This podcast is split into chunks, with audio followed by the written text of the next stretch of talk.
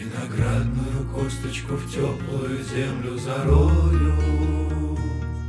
И лозу поцелую, и спелые гроздья сорву И друзей созову, на любовь свое сердце настрою А иначе зачем на земле этой вечной живу? Собирайтесь-ка, гости мои, на мое угощение. Говорите мне прямо в лицо, кем пред вами слыву. Царь Небесный пошлет мне прощение за прегрешения. А иначе зачем на земле этой вечной живу? 就是我我我今天其实我们这个这个题目其实是一一点点一点点往内收的。 呃，作品是我们去接受这个世界上其他人对很多问题的回应也好，或者对很很多很多东西的探讨也好，然后他们的他们的 work，然后凝结下来一个东西，然后被我们看到，然后我们哇有意思，我们觉得它像 magic 一样，对，我觉得挺好的。然后第二个地方就在于，其实他们这些好玩的东西或者是很棒的东西做出来，是因为他们回应了当下的世界，或者回应了。不一定是现实的，甚至说是就是他肯定回应了一个外部的一个东西，他不可能是纯自己脑袋里面想出来的一个东西。那么我们就转向今年发生了哪些让我们印象深刻的外部的事情。我觉得这个东西我还蛮有的聊的，就是我们可以轮流聊一聊今年印象比较深刻的事情，或者对我们冲击力比较大的事件，可以是个体的，就比如说你自己身上、你的家庭或者你自己个人。或者说是你身边、你的家附近就发生了什么有意思的，或者说是对你觉得影响很大的事件，也可以是社会新闻和国际新闻。对我觉得都可以在这一趴我们可以聊聊，像一个新闻总结一样。对，但是它横跨最大尺度和最小尺度，就是大到国际新闻，小到个人新闻都可以。嗯，要不就从你们俩先开始起个头，让我们轮流说这样。对。嗯，就乌克兰打仗吗。啊，这个是很重要的一个事情。二月份，对我想听听涛怎么说。就是当时我感觉他好像蛮蛮蛮蛮想对，影响蛮大的。嗯，其实主要首先是你没有经历过战争嘛。我觉得我长话短说吧。我我我对我而言，可能今年两个事情都跟暴力有关，就是嗯。就我，我觉得我我我我的那个驯化的程度比较高，就在城市里出生长大，然后也没有经历过什么那种流血冲突。嗯嗯。呃。没有见过那种。不是，就是可能就就这这个，我觉得可能跟基因有关，就是很厌恶那种暴力。嗯。很爱好和平。嗯嗯，所以今年两个对我影响比较大的事情都跟暴力有关，一个是那个俄乌战争是大尺度的，然后另一个是我们家猫跟隔壁家猫的一个领土领土纠纷。纠纷，他们就也要打，就这两个事情对我的影响都很大。嗯。嗯，然后呃，说完了吗？长话短说。对，这就就就就是呃，影响就是在于你会陷入，就是这种这种影响是那种你没有办法，你想你想做什么，就是你你会想做，你找不到机制去去去 deal with。对，你你知道那都是别人的事情，但是与此同时你又觉得，就你很很很无力，就是。就是很觉得自己很没用，然后嗯。又觉得，但是与此同时，你又会觉得，你你你又在理性的角度会去，嗯，会去说服自己，这些都是自然的事情，就是就是他们他们就就是这样的呀。OK。我觉得，我觉得这个，这个，这个，呃，这这这这个说的真好，就是，啊，我又要重的也就爱死你们俩了，就是。但是我们没有什么都没有做啊，就是在他看来好像是什么都没有做，因为他没有办法去把这个事情给拉回他认为的正轨。但实际上我们是做了很多事情的，只不过他的那个呃，他他的那个控制欲可能比较，太强了。就对于我而言，比如说呃，俄乌开战之后，我们就把暖气停掉了，我就嗯再也没有开过暖气了，因为我们从比如说新闻和大家的呃谈论里面知道，意大利很多就当时意意大利嗯大部分的 gas 就天天然气都是从俄罗斯来的嘛，所以当时他们也就说哦，那你欧洲一方面在谴责呃那个俄罗斯入侵乌克兰，但是同时你又在每天给他很多很多的钱，在问他在跟俄罗斯买那个天然气，然后所以当时不不光是我们，包括我我们的朋友在米兰的朋友，也就也把呃天然气就停掉了。对，就是当时相当于这这里每天给欧洲，欧洲每天给俄罗斯，欧洲当时也在支援乌克兰嘛，但是给俄罗斯的钱钱更远多远多于乌克给乌勒乌克兰的钱。嗯，对啊，所以这个就是我可以做的。那我做了，我就觉得我做了我能做的，对吗？嗯，这这个很关键，对，对然后这这这，对，然后然后猫的这个事情呢，那我一直在跟他说的就是，我们能做的是给给了他一个温暖的家，一就他有一个 safe 的就安全的地方可以回来，他打伤了嗯。他可以回来养伤，然后他也会得到食物和干净的水，这是我们做的。嗯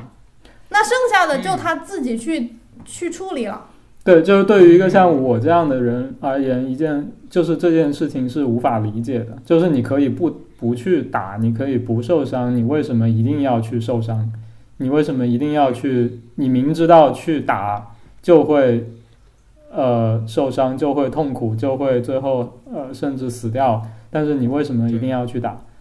就是对我而言，这里面有一个很根本的一个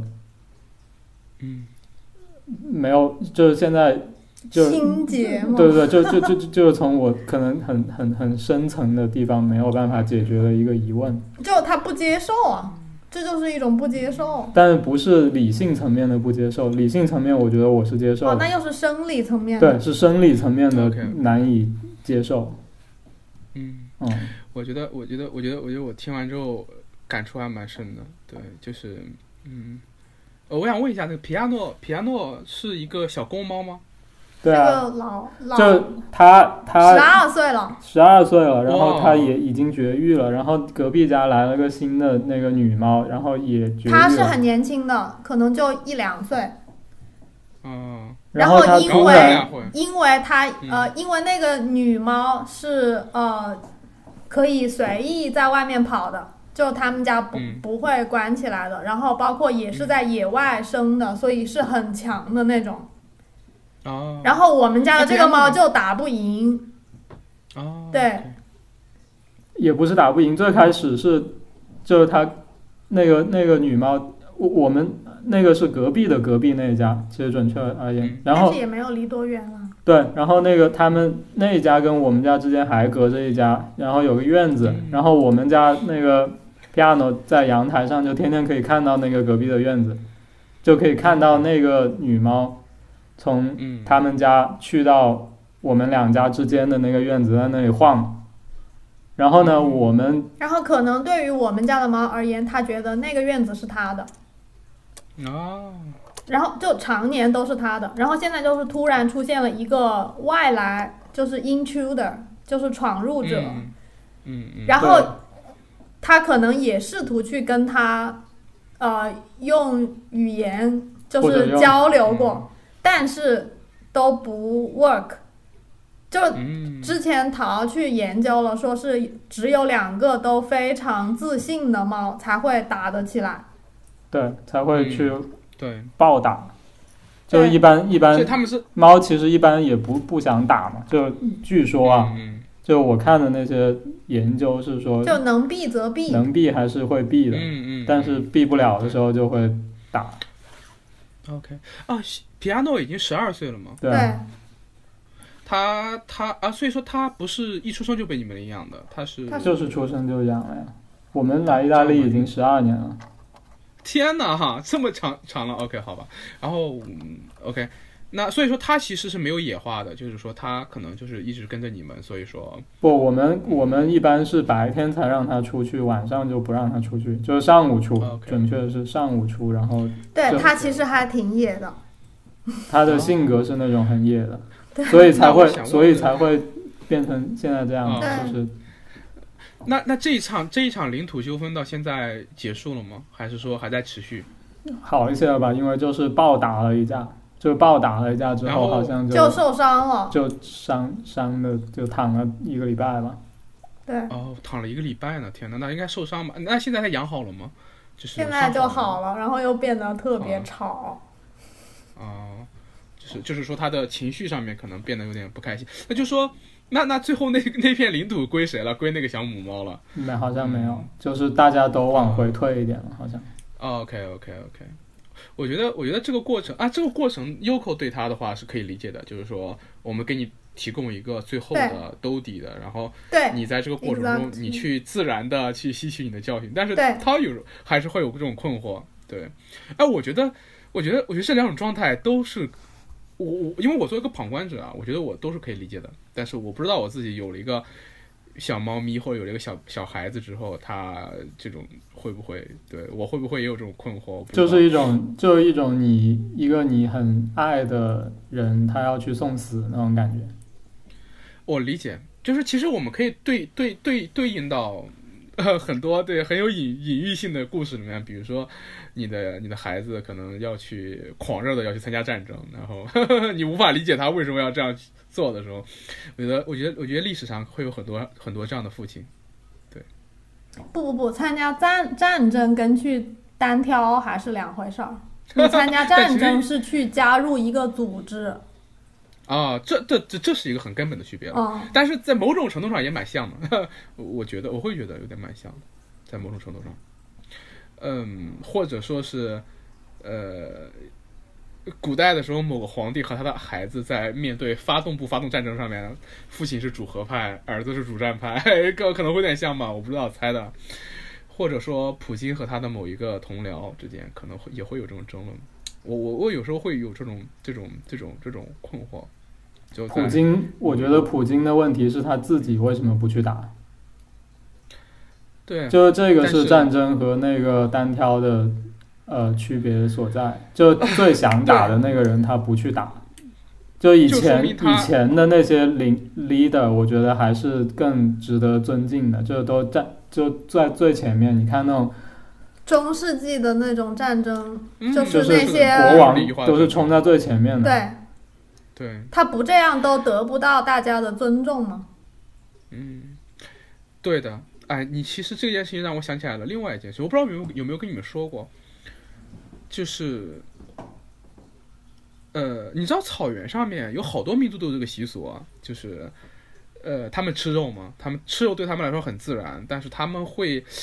呃，对宰杀这件事情很看重。嗯就是，呃，比如说，当然阿拉伯人或者就说是伊斯兰教的这个比较信奉伊斯兰教的团体，他们会有那种就是阿訇来集中宰杀，然后我们只吃阿訇宰的肉。当然，这个东西出于一种公共卫生的考虑，据说是啊，就是说让这种人畜共患病尽可能的、集中在一个人身上。对，但是。像在草原上面有一些，虽然他们也信伊斯兰教，但是他们会就不太严格的遵守这种传统。然后有一些部族他们会强调，每个人都要学会宰杀，这是你的，你是你的一个必必备技能，就是你必须要学，嗯，因为你吃肉，你就必须要学宰杀。它不是一个基于对你的考量，它不是说，呃，我我我就因为你吃肉，所以你要学会这项技能，呃，嗯在以以以以免在别人没有别人帮你宰的时候，你你可以宰，不是这个。嗯在我看来，它是一种，我管它叫价值消费啊，不是叫价值消费，就是一种责任消费。责任消费就是说，你要知道代价是什么。对嗯对，，exactly，对对，就是你要知道代价是什么，你要知道这是一件残忍的事情，尤其是他们会有一些在后来看来很恶趣味的事情了，就是让一个小孩把一个小羊养大，然后把它宰了吃掉，就是让你体会那种痛，让你知道你吃的这顿饭的这种代价是什么。对，对，因为只有这样子，你才知道你在做的这件事情意味着什么。对，然后你在吃肉的时候会变得更克制，然后你会只取自己，你你会只向自然索取你觉得必要的那部分，而且这个必要真的是很微妙的一种道德判断，对。而就像如果有一个组织跟你跟他之间隔着，这个组织可能是一个国家和它的暴力机器，也可能是一个大的食品的公司，对吧？嗯它负责宰杀和把肉分装起来放到你家里面。其实它有时候很像的，它让你忘记了代价是什么。对，嗯，我觉得这个是是是是是是很像的，对。然后我觉得战争其实也也是这么很像的一点，就是说对战争的残酷，那些坐在办公室里面去让年轻人去送死的人，我不知道，但是不，我刚刚还没有没有讲完，就是猫的那个事情猫的那个事情最重要的是它你都不能不让它去打，就是你不让嗯。之之前最开始出现问题是因为我们不让它去打，你不让他去打，嗯，对，我不让他去嗯。打，因为我我就觉得为什么要去打嘛？就是他想想去打的时候，我就不让他出嘛。但然后后面他就会嗯憋尿，啊？因为因为他要憋着那个尿去 mark 地盘，哦，OK，他就不在家里拉了，然后他憋尿就憋到，然后他又不让他出嘛，所以就一直憋着就憋出问题了。OK OK OK，哦，哎，这这个时候涛涛的感感受是什么样子？就是说，我就让他去打了呀，那没办法，就是啊，没办法，这是他的天性，这是他的 natural。就是什么两害相权取其轻嘛，就是你里憋尿那个伤害还是更大的，对对，外伤还可以帮忙搞一搞，内伤就就挂了。我我必须要是总结一句，就是说这个故事给我很大启发。对，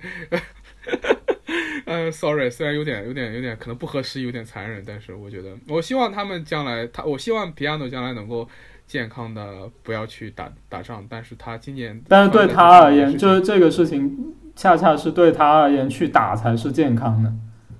啊，而且对他来说，他对他来说打是他成为自然的一部分的一个必经之路，在某种意义上。这个就是套用你之前贼之前经常喜欢说的，就是要接受你的命运。对，这句话确实是我，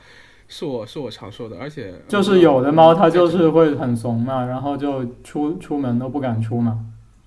嗯对，就是猫跟猫，它性格、它基哎因也都不一样，所以对我而言，这个就是它的命运。它要是去打，它打死了，那就是它的命运，我完全接受。但是涛就是不接受，你知道吗？哎 那现在还不接受吗？我觉得他接接受了呀。受。我觉得我他在心命运面前他让步。就我心理上还是很。你刚刚还是在说什么两害相权取其轻，这个就是还是不接受。对，然后你还是在利益计算，对啊，这个是在对对对我而言的那个，就是一种很自私的。对对对，就是很就自私的。只是他希望可以一直有 piano 相伴，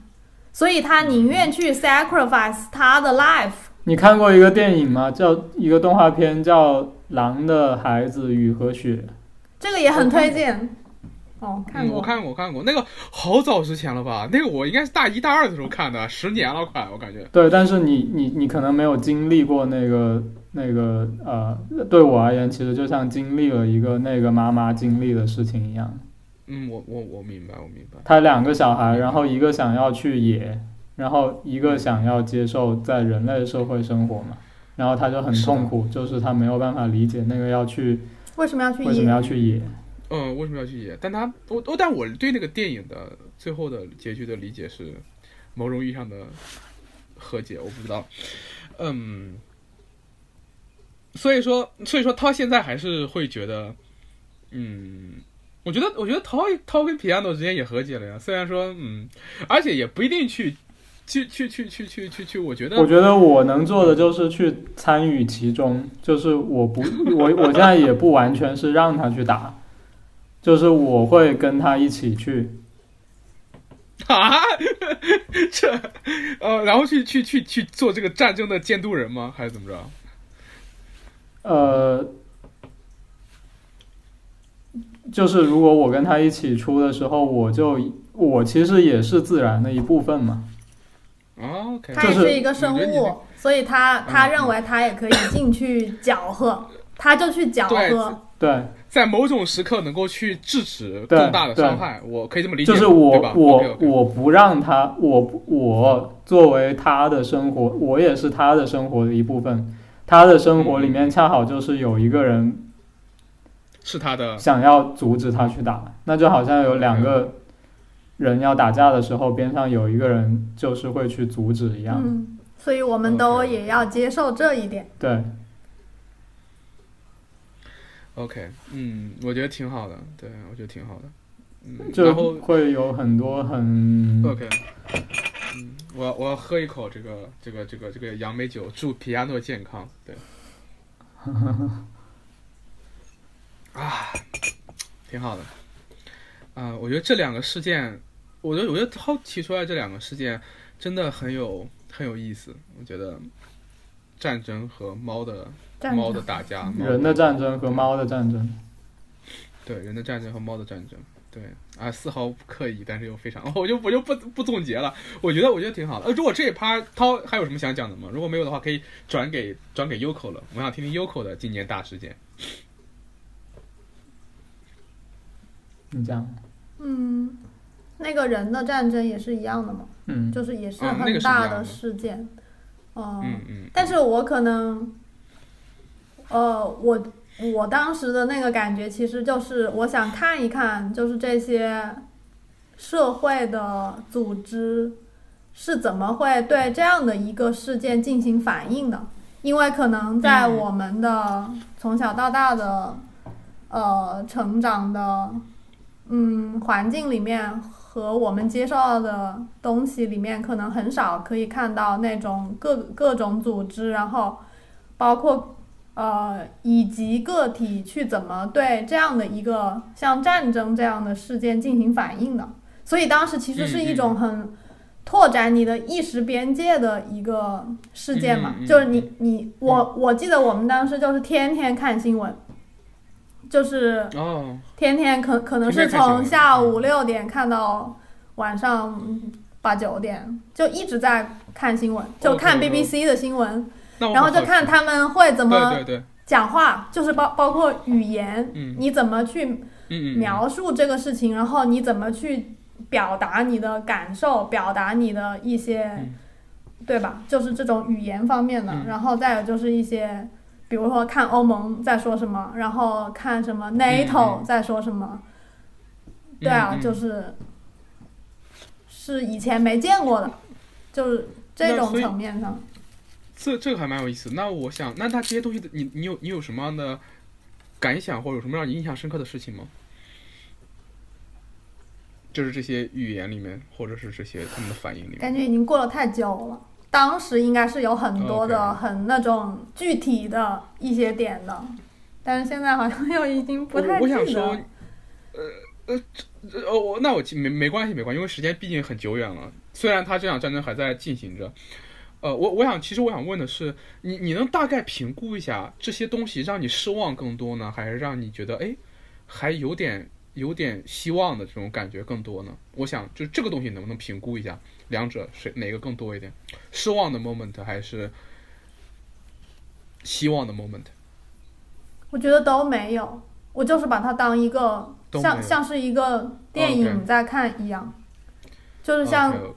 看一个故事一样，就就是我没有任何的预设和预期它发生什么我就看着，然后就哇哦这样子吗？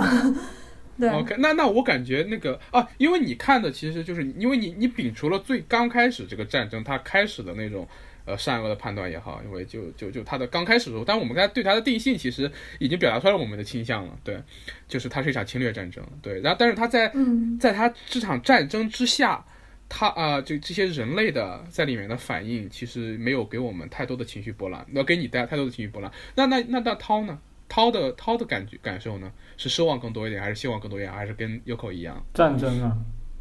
嗯，对，战争它战争不是不是不是发动战争这件事情啊，是战争作为一个背景下，呃，人和媒体和社会的反应，让你是失望更多一点，还是希望更多一点？让你感觉？也没有吧，因为没见过啊。也没有太多。OK OK 哦 OK，我觉得这个答案，嗯，是我对，我就是没有我新没有任何的预设嘛。OK，但是当时你们俩做到这一点，当时就是去会很关注嘛，就是每天看那个，甚至你可以说就是很好奇，每天看新闻，嗯就是看哇嗯嗯，嗯就是因为这个跟其他的战争不一样，就是因为媒体报的很很很多，对对，他他在今年就尤其是在欧洲因为我们看的是一个欧洲的媒体，然后它又是发生在欧洲，然后大家，然后欧洲人自己又觉得我靠，怎么欧洲居然还会发生战争？就大家也都很惊讶，然后所以就疯狂的关注，就一开始我我我我我我正好这边想问你们一下，那现在的欧洲对这个战争的关注度，你觉得跟最初相比有没有减弱呢？肯定减减弱了，大大减弱，就没人关注了。大减弱。真的吗？真的吗？是就因为那开最开始的时候就不报别的了，只只讲这个，对。你看那个 BBC 的新闻，对，嗯，就是每每每个小时都有 update，呃，然后有战地记者，就是在乌克兰的各个地方都有记者，然后会不停的轮播，就是这个记者说一下他的情况，然后那边又发生了什么事情，又切到那边，就是这种很很 intensive 的一个状态。那现在不会这样了。不会，我以为只有我们东亚才对他有点漠不关心的意思。我我，因为它太长了，然后它又过去了最刚开始的那种那种大家对他讨论的热度，然后后来你，呃，不断的回想起原来哦那边还打着呢，就那种那种感觉。但是有一个点我印象特别深刻，这个是这个东西就可以正好顺滑的对应到我身上。我我先讲完这趴，那涛 Yoko 可以继续讲，待会儿就是你知道。俄乌战争对于我来讲有一个非常独特的 moment，你知道什么吗？是俄乌战争打到五月份还是四月份的时候，基辅的战役已经结束了，就是嗯他已经被进攻、被包围，对然后被好像是被被被，他有没有被 occup occupied？没有就是有没有没有没有没有，就就是有一队那个装甲车，然后就一直在往那边开。然后每天的新闻就在说离那里还有多远，还有多远，然后最后就有一天就停了，然后就很神秘的停了，所有人都在说为什么停了，然后就盯着看，然后就说仍然没有，就就接下来几天的新闻就是已经停了几天了，然后还没有再重新启动，嗯，然后最后就没有弄。那你们，你们有没有记得一个新闻？就是有一天突然宣布，就是基辅的，就是就基辅的生活在慢慢恢复正常。然后有一个节点是基辅的电影院重开了，我不知道你们有没有看到那个新闻。没有，没有，那那个新闻当时在国内引起了非常大的震动，你知道吗？是？就是基辅的电影院重开了，因为那个时候上海还封着，你知道吗？就是当时那个新闻放到国内的时候，大家就觉得哇，一个发生战争的城市，一个嗯发生战争的国家，嗯它一旦那个那个那个情情况紧急解除掉之后，他人们在努力的回归到一个 daily life，或者说一个市民的生活，嗯就是回归去去把生活正常化，嗯是这么自然而又其实又很迫切的一件事情。但是在世界的另外一个角落，对，呃，人们就被禁止了。嗯，就是那种感觉是非常非常有冲击力的，而且尤其是对上海的，呃就或者说能用互联网的年轻人，或者说是所谓的知识分子吧阶阶层，他们会很很震惊自己生活的这种非正常状态。嗯，而我觉得我觉得这好理解的，因为是不同的不同的事儿啊，你那病毒你病毒你不能动啊，你你动了病毒但是就跟但是着你动了。那战争你但是这炸一个炸弹炸过去，那人就死那儿了，他又不会传染死亡。但是，但是，但是，但是，但是，其实它背后的这一点，当然就是战争和病毒是不一样的，但是肯定不只指不单单是战争和病毒都不一样，它可能是两种文化、两种国家、两种政治体制对待危机的处理方式，肯定也是 有很大区别在里面的。然后包括它的管理方式和它的对这些东西，其实对我们冲击还挺大的。嗯尤其是当时的当时的上海出现了很呃这这一波不是这一趴不知道还能不能播啊，就先先这么说了。就当时上海出现了很严重的叫做呃次生灾害问题，我们管它叫次生灾害吧，就是呃大量的因为一些政策的原因嗯导致的次生灾害，然后这种次生灾害非常之严重，而这种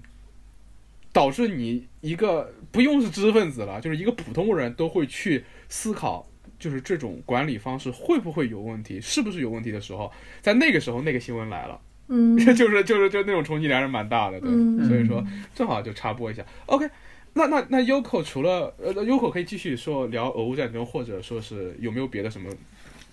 你继续，对我只是插播一下刚才，嗯，就没有什么别的了吧。然后我觉得也有可能就是是 BBC 的那种它的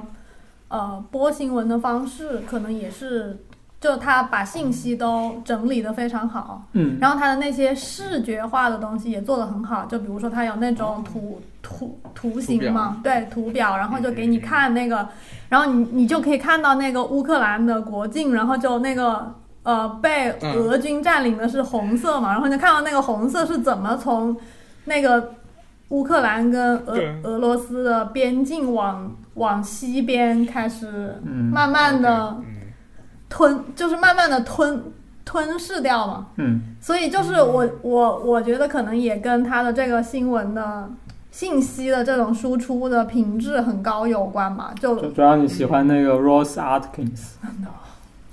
然后就就 就也会让你像看一个什么剧啊，或者是像看一个电影一样的去嗯关注这个事情。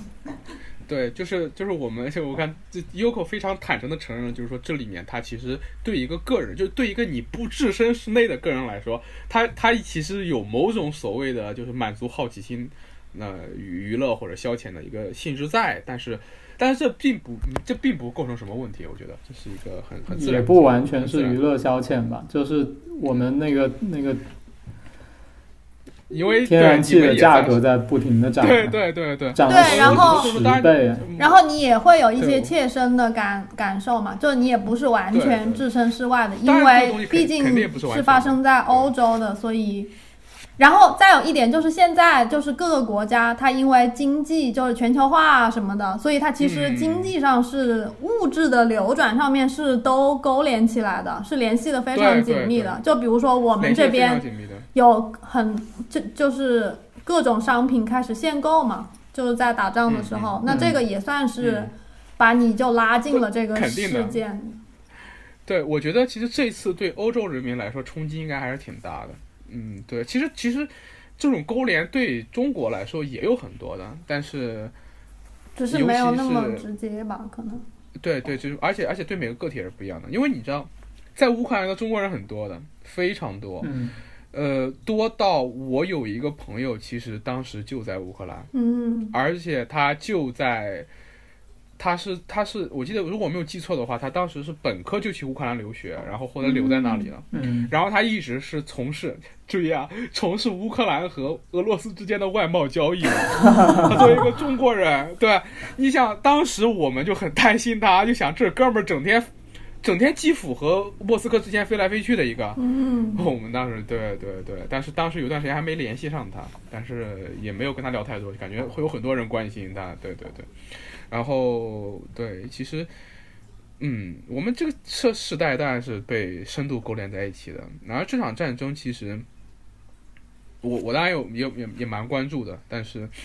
呃，尤其是一刚开始，当然我一刚开始那种关注，更多的是因为。呃，因为在身处国内的话，还有一个问题就是，它是一个你回避不了的问题，就是，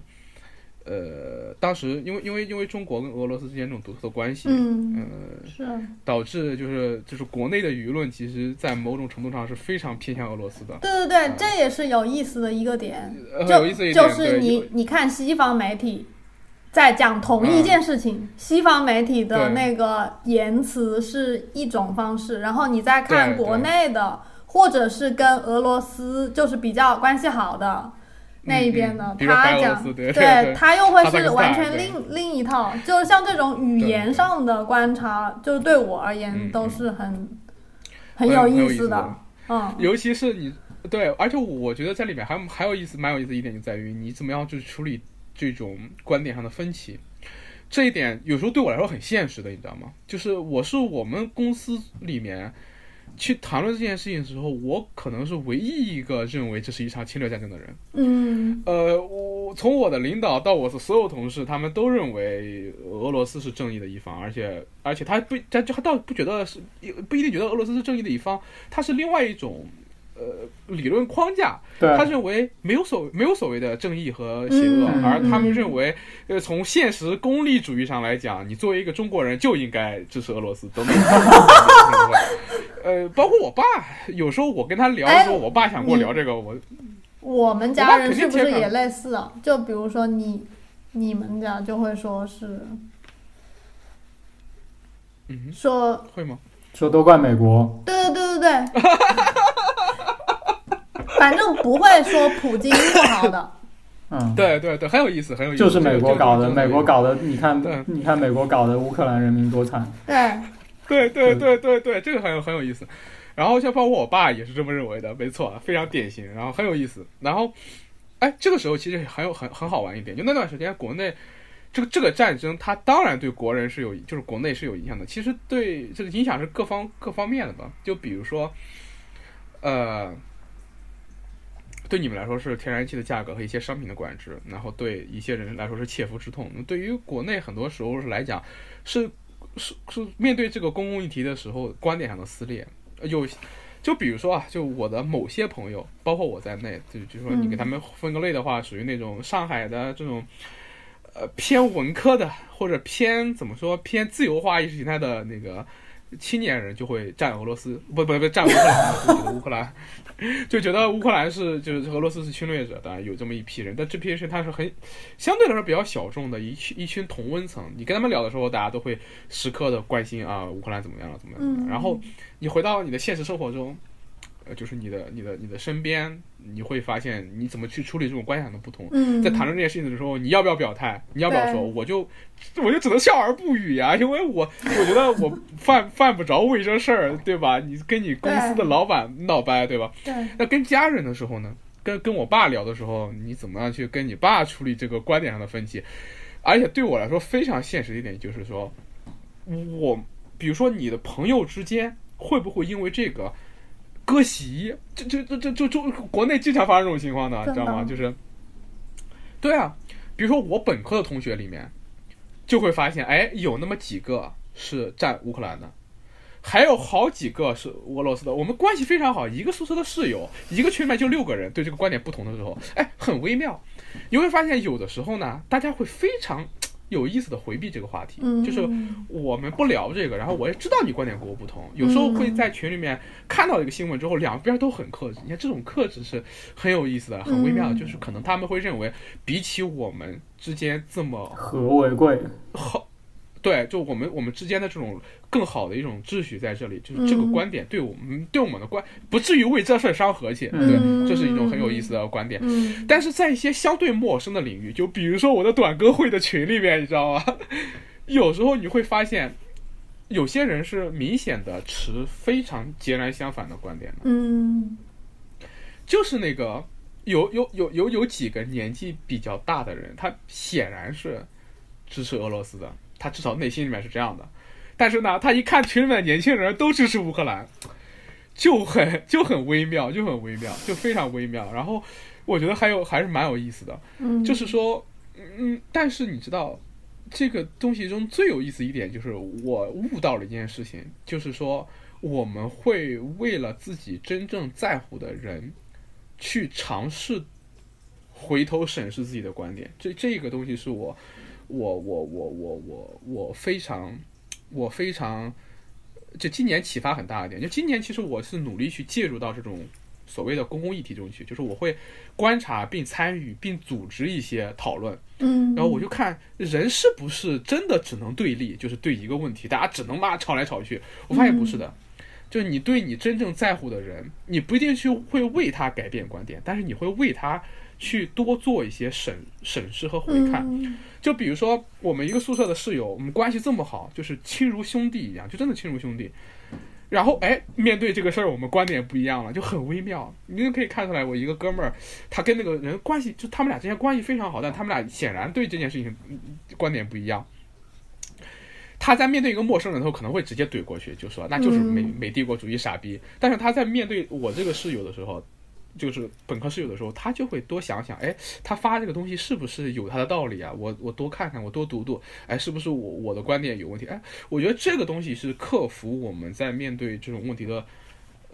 裂痕的时候，一个蛮有意思的点。所以我其实，在基于这个点，在我的短歌会里面会会会有一些这样的实践，就比如说，呃，但不是俄乌这件事情。但是我觉得俄乌这件事情为什么不是，呃。就是没那么那个什么呢？因为它在国内来讲没有那么没有那么必要，它没有那它不是我们都参与其中的一件事情，它只是一个谈资。所以说，这就可以回到我身上，就是我今年身上发生的这些重大的公共事件里面。对我印象深刻的一些事情，待会儿我我聊到我的时候可以去去谈一谈。但是我想再补充一下的，就是说，除了除了俄乌战争之外，对 Uko 来说，今年就没有什么大事发生吗？就没有什么让你印象非常深刻的大事发生？就比如说某家你自己很喜欢的店关门了之类的，也可以算，也可以算的，就没有。可以讲好的吗？腌腌菜。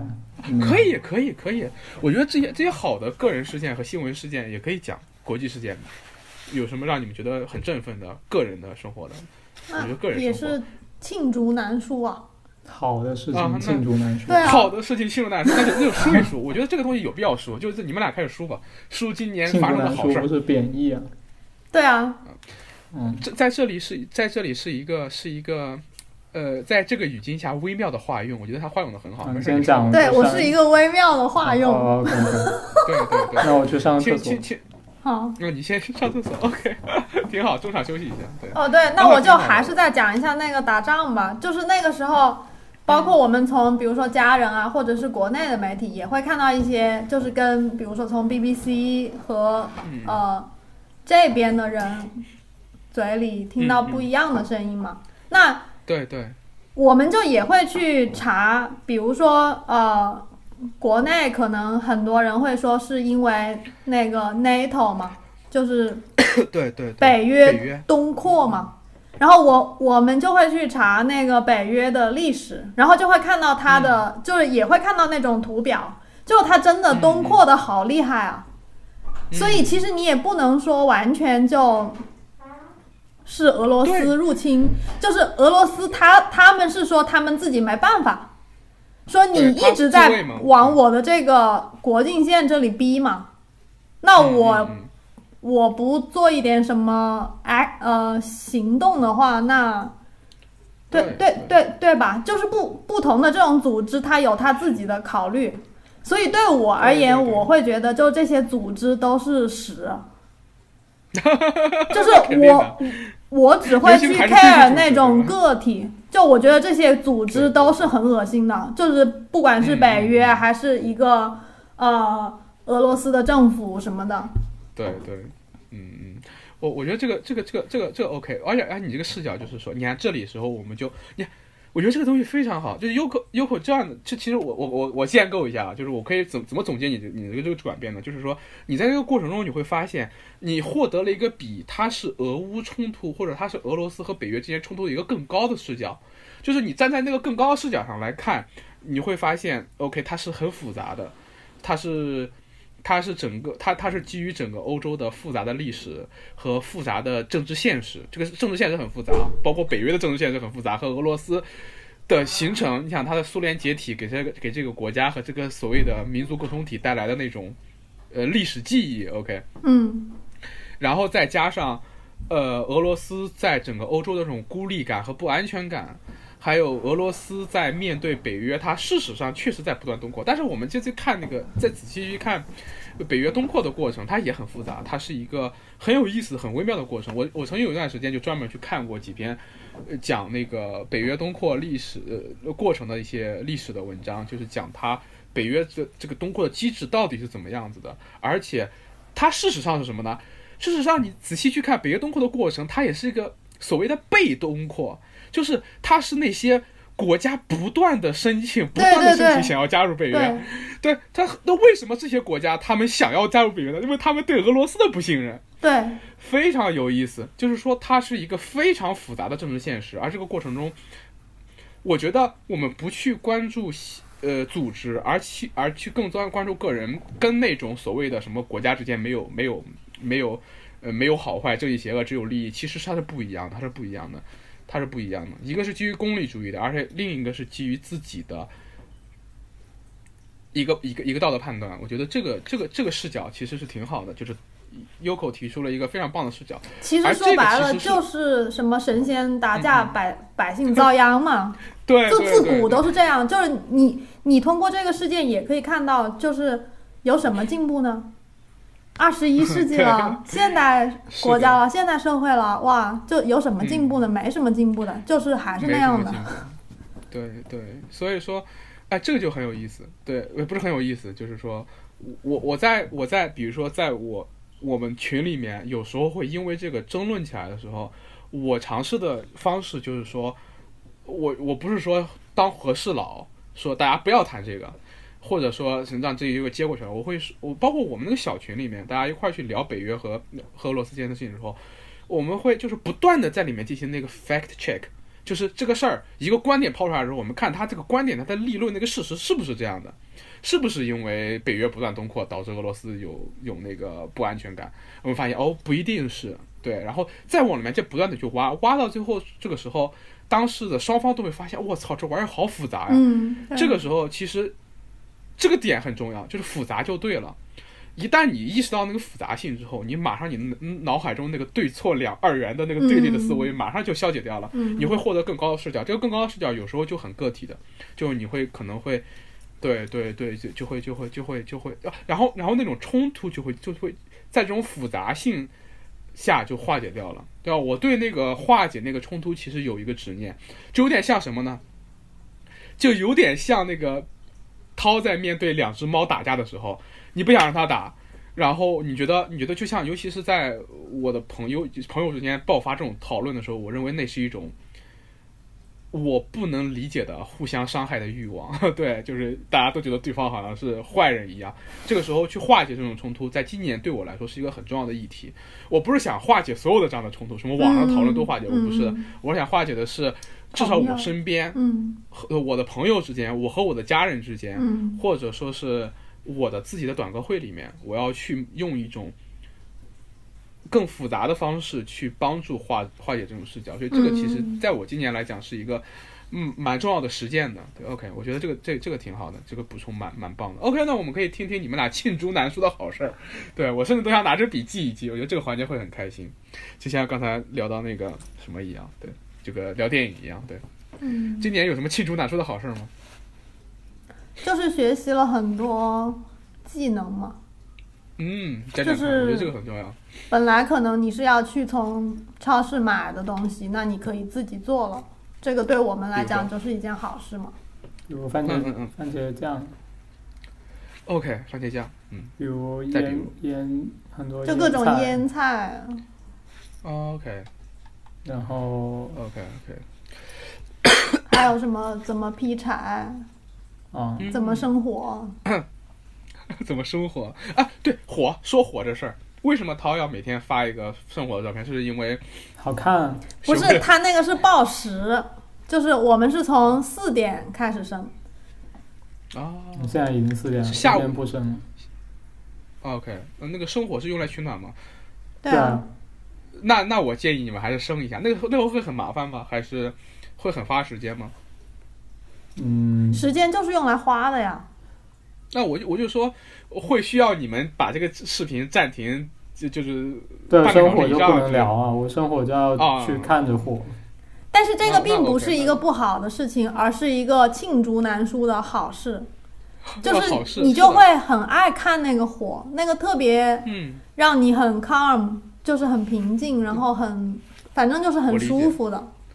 对对，我理解，我我我非常喜欢。小时候大家可能都蛮喜欢玩火，它还是蛮本能的一个东西的，我觉得。嗯，我们小时候还说玩火会尿炕，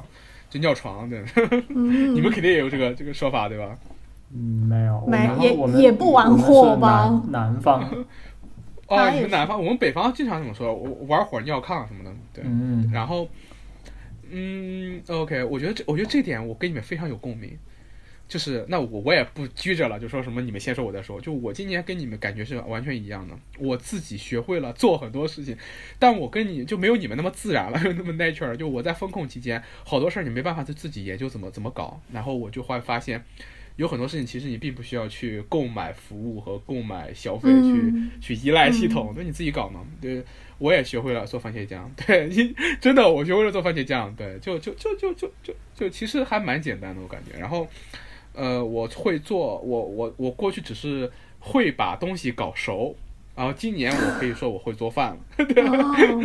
对对对，我今年我觉得我会做饭，然后做的还挺好，把自己养的白白胖胖的。然后我今年还会修了很多东西，对，会修了很多东西，我会修灯了，然后会通下水道了，然后还会对搞了搞一些嗯，对对稀奇古怪的修修修一些稀奇古怪的小东西。我今年对这些对我来说都。都是罄竹难书的好事儿，嗯那你们继续，还有什么罄竹难书好好事儿给我分享一下，然后我我也就着一块儿分享，比如说，哦，我们还去打水，嗯。就是我们这一边的山是那种石灰石，所以我们这边的水就龙头里面流出来的水，包括那些泉水也是一样，就是有很多的钙，就水、水很硬，就是比如说你去烧的话，上面会有一层白色的东西，然后那个水也就你如果用来泡茶或者做饭，它就并不是很好吃。然后今年是从一个邻居那里得知说，呃，你往下一个镇走，然后那那那个路边上有一块紫色的大石头，过了那块石头，他们的那个石呃山就变成了花岗岩的山，然后那一边的水是没有任何的 钙的。哇哦，哎，我觉得这个很棒哎，这这不单单是水的问题，而且是你有没有让你们感觉，就是你们对你们生活的这块地方有了一个更明确的理解，就是原来这边是石灰石，那边是花岗岩，嗯还是你们之前一直都知道？对，我我们本来不知道的，是他告诉我们，然后我们当时听到就觉得哇，也是像听魔法的感觉，就真的是这对对样吗？魔法的，然后我们就有一天就去试一下嘛，打算，然后就去打去打了一瓶，然后回来用那个烧水的壶烧，然后上面就一点钙都没有。哦，对，然后惊喜，magic 一样，对对对对，然后就从此以后就可可能隔三天就会带着一堆那种瓶子去那边打、打水。酷，对我觉得这个这个还蛮棒的，这是庆祝好难说的好事儿。OK，哎、我其实有一个跟这个还蛮像的，嗯呃，就很像，你知道吗？就是我今年有一个非常大的好事儿，就是我对我居住的这个地方有了一个像小动物一样的那种了解。嗯呃，不，不是小，就它不像小动物，它有点，它其实还是很很人类的那种了解。就是我在这个地方生活，今年是第三年，就是我一来上海就住在这附近，住在这附近，然后我在这边生活了三年，我蛮喜欢这个社区的。然后，嗯，我，呃，一过去其实一直不太。就是对周边，你不能说是漠不关心，我蛮喜欢走一走，但是我对它不理解、不了解，它为什么是长这个样子的。嗯，我可能认识很多小店，呃知道小很多小店，然后知道那小呃跟那些小摊主关系也挺好的。嗯，然后慢慢，因为今年风控的时候，我认识了很多邻居，我当楼长嘛，对吧？嗯就是认识了好多邻居，然后他们好多人从小生活在这片，然后其实我并我我我对我们这一片并没有有那种很深刻很深刻的了解，然后嗯，今年其实有了两有了有了有了有了两个契机让我去。像你们理解那个花岗岩和石灰岩一样理解你们那片地方，然后我我理解我这边社区就两个契机。第一个契机是，呃，我去送外卖，然后我就就嗯围我围绕我家开始送嘛，然后我就因着这些呃送外卖的小店小路，我说我就对我我们我家附近有了那种闭着眼都可以可以可以摸清楚哪条路，然后哪地方有个坎儿，哪地方有个沟，嗯哪地方有一个小拐弯小巷的这种理解，就是就是我对它的理这个熟悉到了一个极细的颗粒度，就是没有地图，你说哪旁边是什么，哪嗯。哪家店旁边几号几号是什么那种地步，就非常非常熟了。有了有了这个前提之后呢，我今年下半年认识了一个朋友，他就从小生活在这一片，他对这片非常了解，非常喜欢，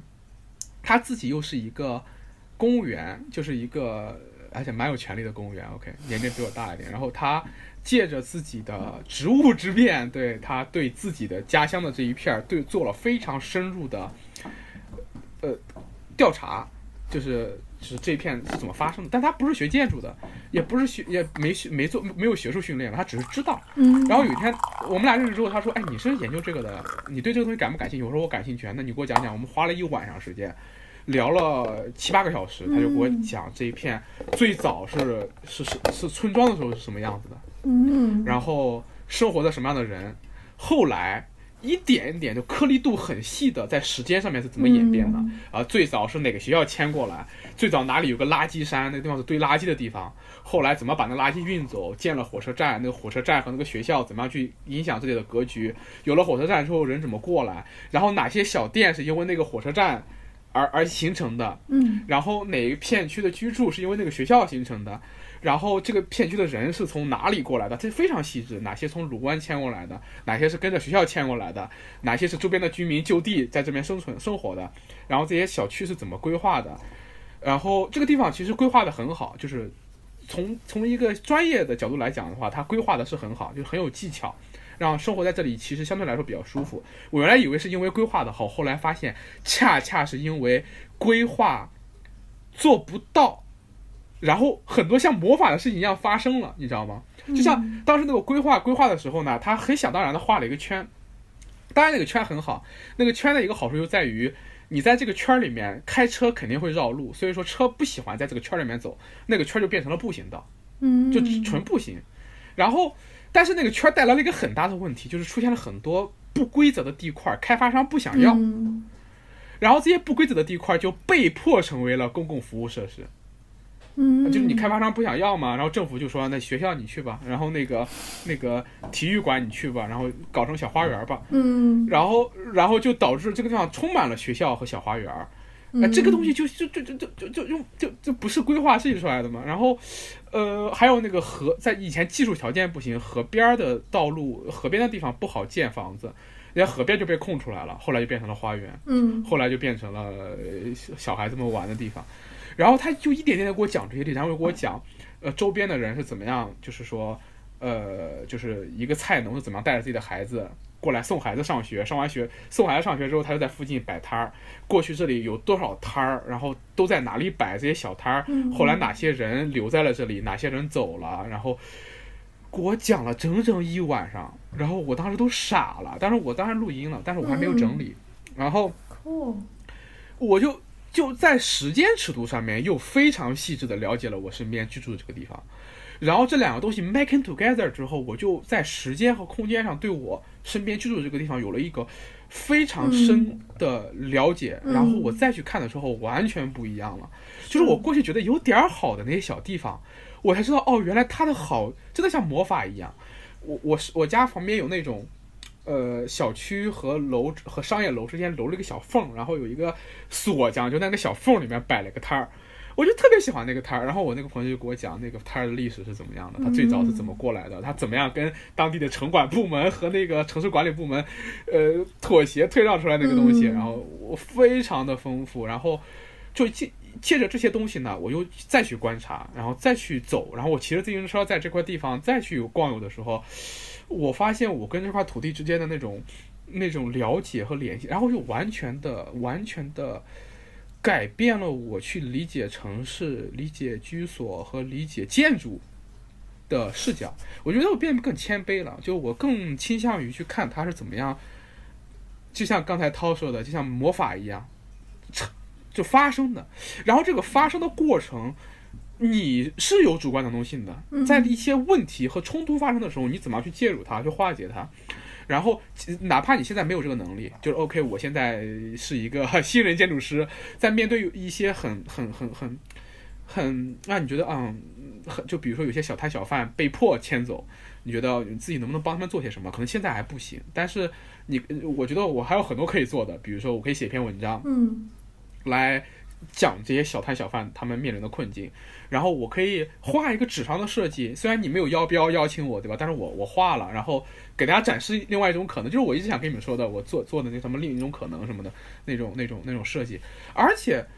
就非常有意思。我认识的一个朋友，他们就获得了这里的邀请，去改造那里的菜市场。然后我觉得我去做的这些研究可以给他们提供一个资料的一个基础。我觉得，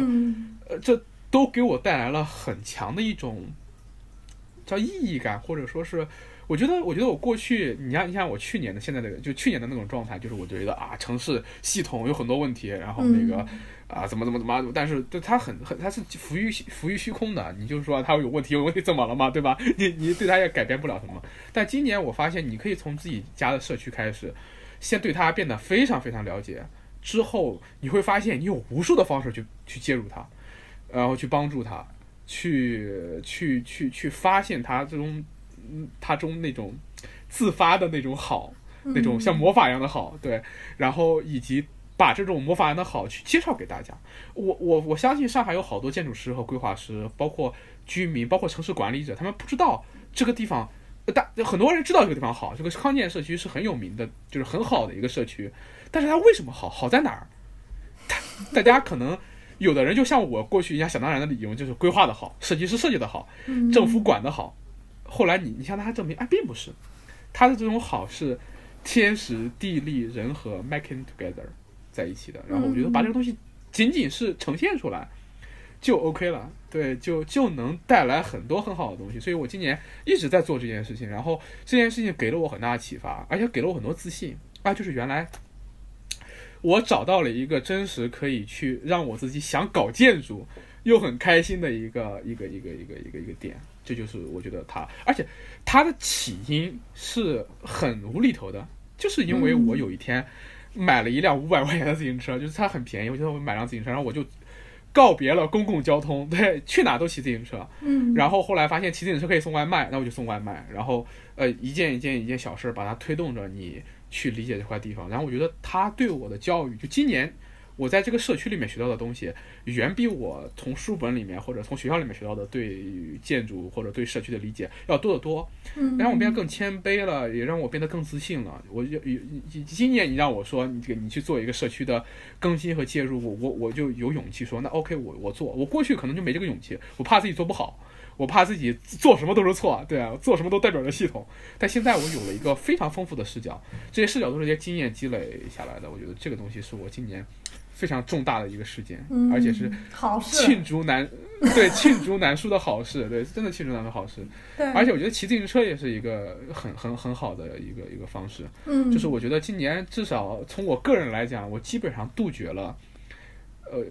除了那辆自行车之外的碳排放，就我连坐地铁都很少了。今年，就是我十公里之内的地方都是骑自行车嘛，所以说我觉得我今年的碳排放，我二零二二年的碳二零二二年的碳排放肯定比 二零二一年的碳排放要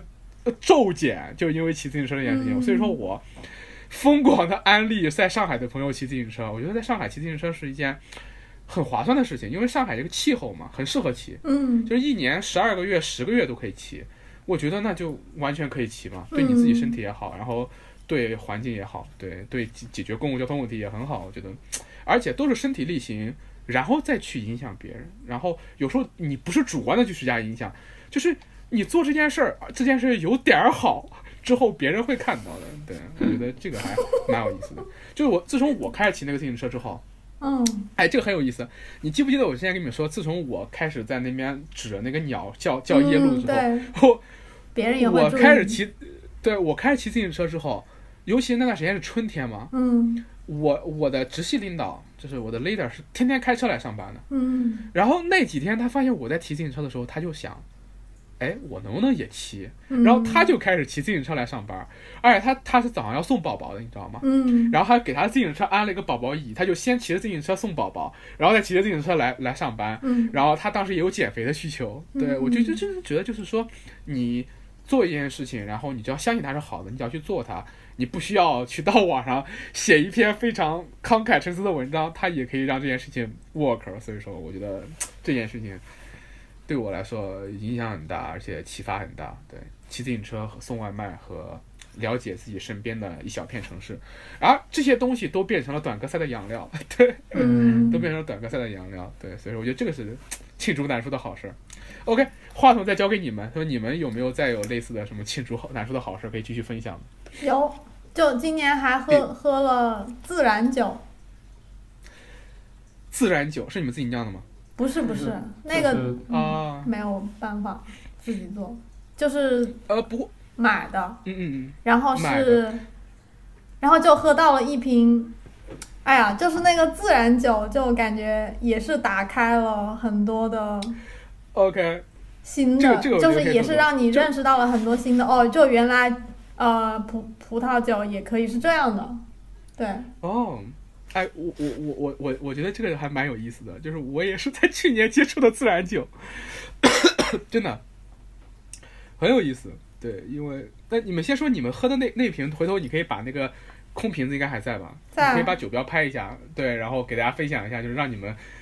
打开了新世界的这个自然酒是什么样的，嗯，一一种酒。然后你们觉得它它好在哪儿呢？对，就是口感上面完全还是这种自然的感觉，五五太味儿，就是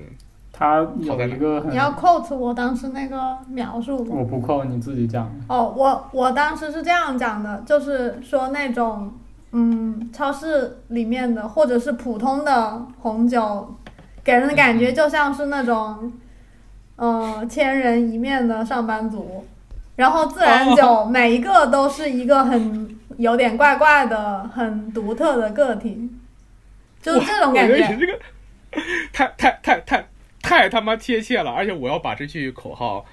转述给我的朋友。OK，我有一对朋友，他们是在上海开了一家自然酒吧，嗯，对，然后呃，我因为不是很懂酒，我我我虽然很喜欢喝酒，对我我是那种对喝酒很嗨的人，对，但是我是。喜欢快速喝醉，对，我不品的。然后，但是他们 对，然后快速喝醉，我真的，我今年圣诞 party 的时候，发现年轻人都不喝酒了，不就是比我大一点点的，不知道比我大一点点的和跟我差不多大的和比我小一点的，大家都不喝了，大家就觉得可能觉得看父辈他们喝白酒傻，有点傻，然后觉得自己这一代人可能健康一点，喝就是他们喜欢微醺，他们会他们喜欢微醺，就一点点，提这个提高一下气氛就好了。我不是的，我是那个我在那个圣诞 party 上面先把自己灌醉，然后开始疯狂跳舞，就跳新疆舞，一曲曲的跳，然后把他们都给看傻了，你知道吗？大家也蛮开心的，就是我喝酒不发酒疯的，就是酒品还可以。嗯，我喝酒之后，要么写诗，要么唱歌，不对，要么跳舞。哦，我要有不唱歌，要么写诗，要么跳舞。嗯，然后要么给给大家说一些那个呃很好玩儿，然后让他们很开心，但是我完全记不得的话，对，这这种，对，嗯就是就是我基本上喝醉之后，第二天大家给我反馈就是这三种，就昨天你跳舞了，然后昨天你写诗了，然后昨天你说了很多话，你还记得吗？然后他开始给我转述，然后呃，我发现我我确实喝醉了之后可爱一点，因为喝醉了之后可以更愿意呈现自我吧，大概对。然后，嗯，对，所以所以说我是会迅速喜欢迅速喝醉的人，但但是他们那家自然酒吧不是开完之后嘛，我我我我不在意去学会什么是自然酒，然后我就过去之后，每次我们朋友聚餐去那边，或者我自己去那边，我就说 替你安排，然后每次都是惊喜，然后就是就是对对，你就是你去喝普通那种超市买喝的红酒，确实像你说的，就是它都是那种微妙的我，我我反正品不出来的什么区别。但是喝自然酒的话，每次感觉都是那种很有个性的个体。然后哦，在这一点上面我觉得蛮有意思。如果我明年有机会去，要么是明年，要么是后年了。我觉得可能后年的可能性大一点。现在去欧洲的话，我可以介绍在 西班牙有酒庄的朋友给你们认识，你们可以喝喝他们自己做的自然酒怎么样。他们他他在西班牙专注酿酒，对，嗯然后每年的酒的展会都会去很很很很很很那个很很很很在意的去去去搞。对他应该是在西班牙最懂酒的几个人之一了吧？我不知道，嗯反正中国人可以可以可以，呃，中国人中国人，嗯对，也是我的豆瓣友邻。对，到时候可以有机会可以大家认识一下。然后，如果你将来那不知道在什么时候了，如果你将来有机会来上海的话，一定要带你们去那家酒吧去看看，他们那边有好多那种自然酒，对，挺好的。嗯，这个自然酒就没想到有了有了这么强的共鸣，对对，真的蛮有意思的。我们不能喝，主要还有一个点就是那一瓶喝了，我们没有，没有很所谓的上头，对对对，哦，对，我觉得自然酒它很像，它很像哦，我不知道怎么形容它。它用白酒的那个定义的话，就是它很柔，它不拉嗓子。嗯，白酒嗯其实有一种，就是说你喝的时候那个酒感很重的那种，就是它你明显感觉到自己喝酒了。另外一种就像有点像那个韩国烧酒一样，就它很柔，嗯，它它这个喝了之后没什么感觉，那那个反而有点危险。但是自然酒还挺好的，而且自然酒喝完之后确实是不难受，就这一点很关键。嗯，对我觉得这一点很好。对就是除我嗯我我们有一个感受是，如果你去买一瓶那种普通的酒，如果它它有一个很强的、很强烈的一个特质的话，那它可能就会比较刺激，就是它不圆融。但是自然酒就是可以，它既有很强的特质，也同时圆融。啊，克制的酒，克制质，的酒。特质，啊，我知道，但是嗯我用同时用了一个词儿叫克制嘛。它对很不克制不克制，我觉得不是克制。也也不克制。嗯就是可能他哦就是在唱歌跳舞，但是他整个的状态还是很圆融，可以吗？OK OK OK，很圆融，挺好的，挺好的。就是有的、嗯有的那种，嗯、我我刚才想到了一个非常他就是很自不恰当的然吧，比喻可能。非常不政治正确的比喻。我刚才非常想用姑娘来形容她，但是后来想想太不政治正确了，算了。嗯，用什么来形容他？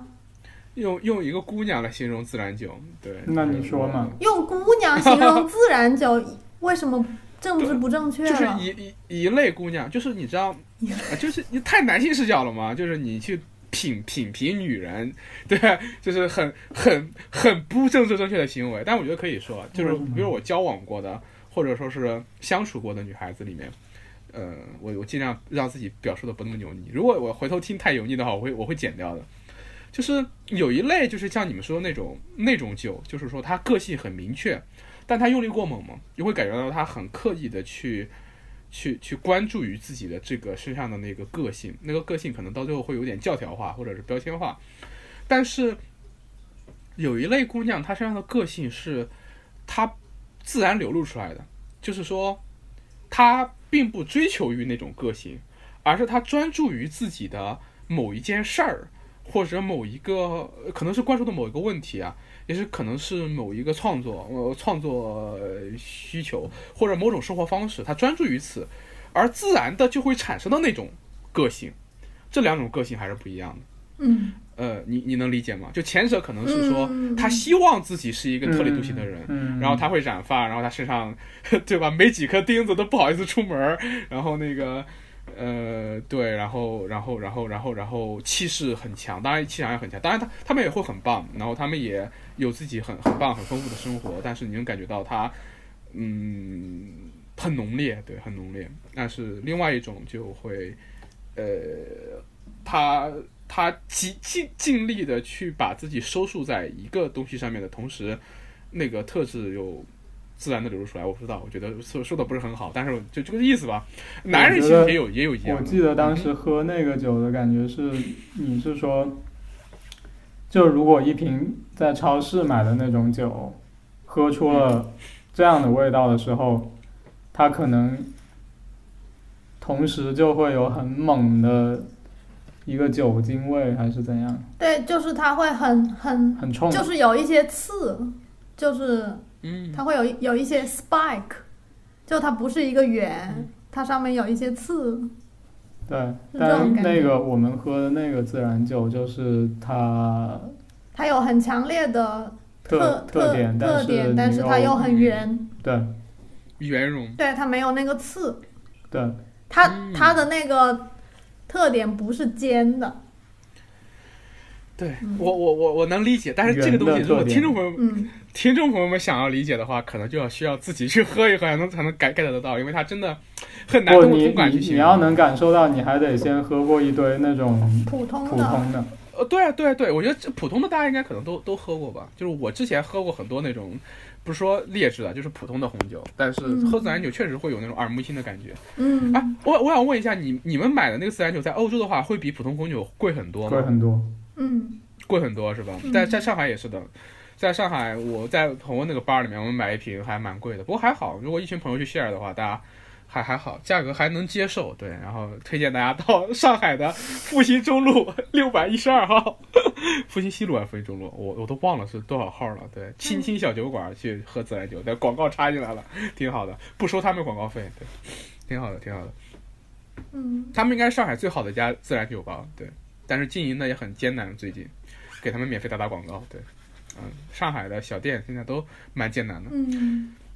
但是咪咪拉倒不艰难，咪咪拉倒现在蒸蒸日上，真的，真的，真的，真的，真的，他们蒸蒸日上，他们生意很好，而且而且受疫情的影响不是特别大，对。嗯，嗯，因为店面很便宜，店面店面很便宜，然后卖的特别好，真的是对。太还可以外卖，对，现在还可以外卖，嗯而且对我我我今年去吃了几次，对，但他们已经忙着自己的第二家店了，嗯对对，对我还没去吃过，我现在没有由头去吃，因为我觉得去吃这种叫什么创新菜，自己一个人去吃显得太太惨了，对我怎么着得喊一姑娘一块儿去吃，对吧？OK，你希望有机会吧。OK，然后那继续继续有什么罄竹难说的好事儿？我觉得聊好事儿这一段太开心了，嗯。包括刚才那个咪咪拉套很火，我觉得也是我今年一个罄竹难书的好事儿之一。对，嗯嗯，嗯。你们还有什么能想到的吗？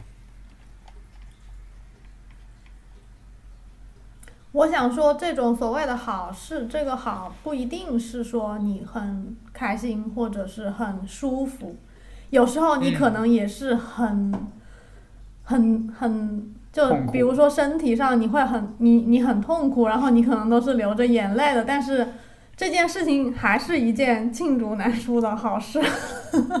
呃，这个这个举个例子嘛，比如说，那我觉得我可烧能今年，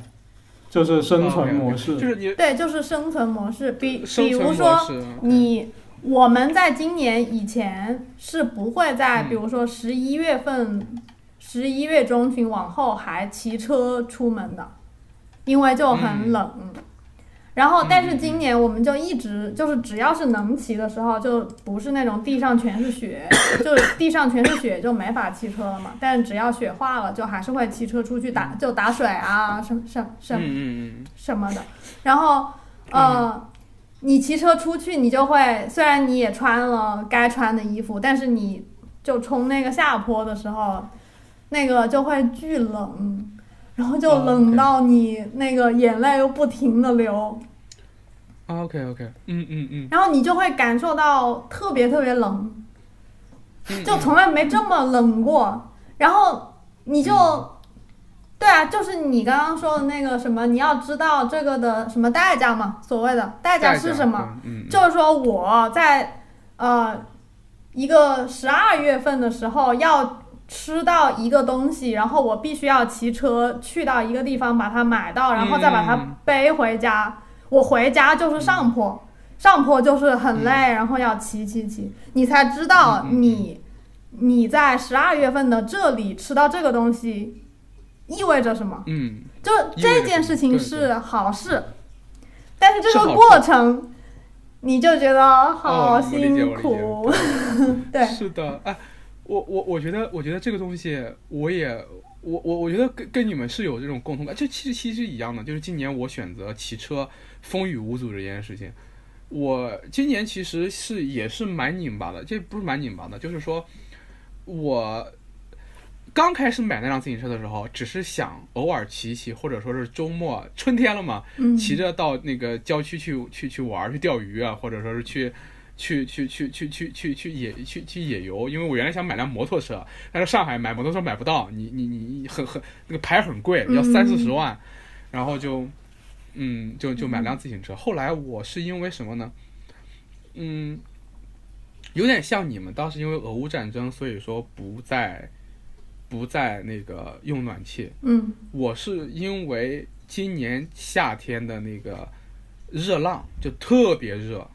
就是今年上今年的今年的中国，对，都特别热。嗯然后，但是那个热让我觉得我应该去在生活上做出改变，所以当时我才决定，OK，即便是在那个天气下，我也决定无论多远，无论去哪里，无论可能我要骑十公里、十二三公里，我一样要骑这个自行车去。嗯然后，他当然是就跟你们那种感受是一样的，就是很 很难受，就是很热，真的很热，然后嗯太阳暴晒，然后对，然后你你你骑过骑到那边去之后，衣肯定是衣服要湿透，然后大汗淋漓，但是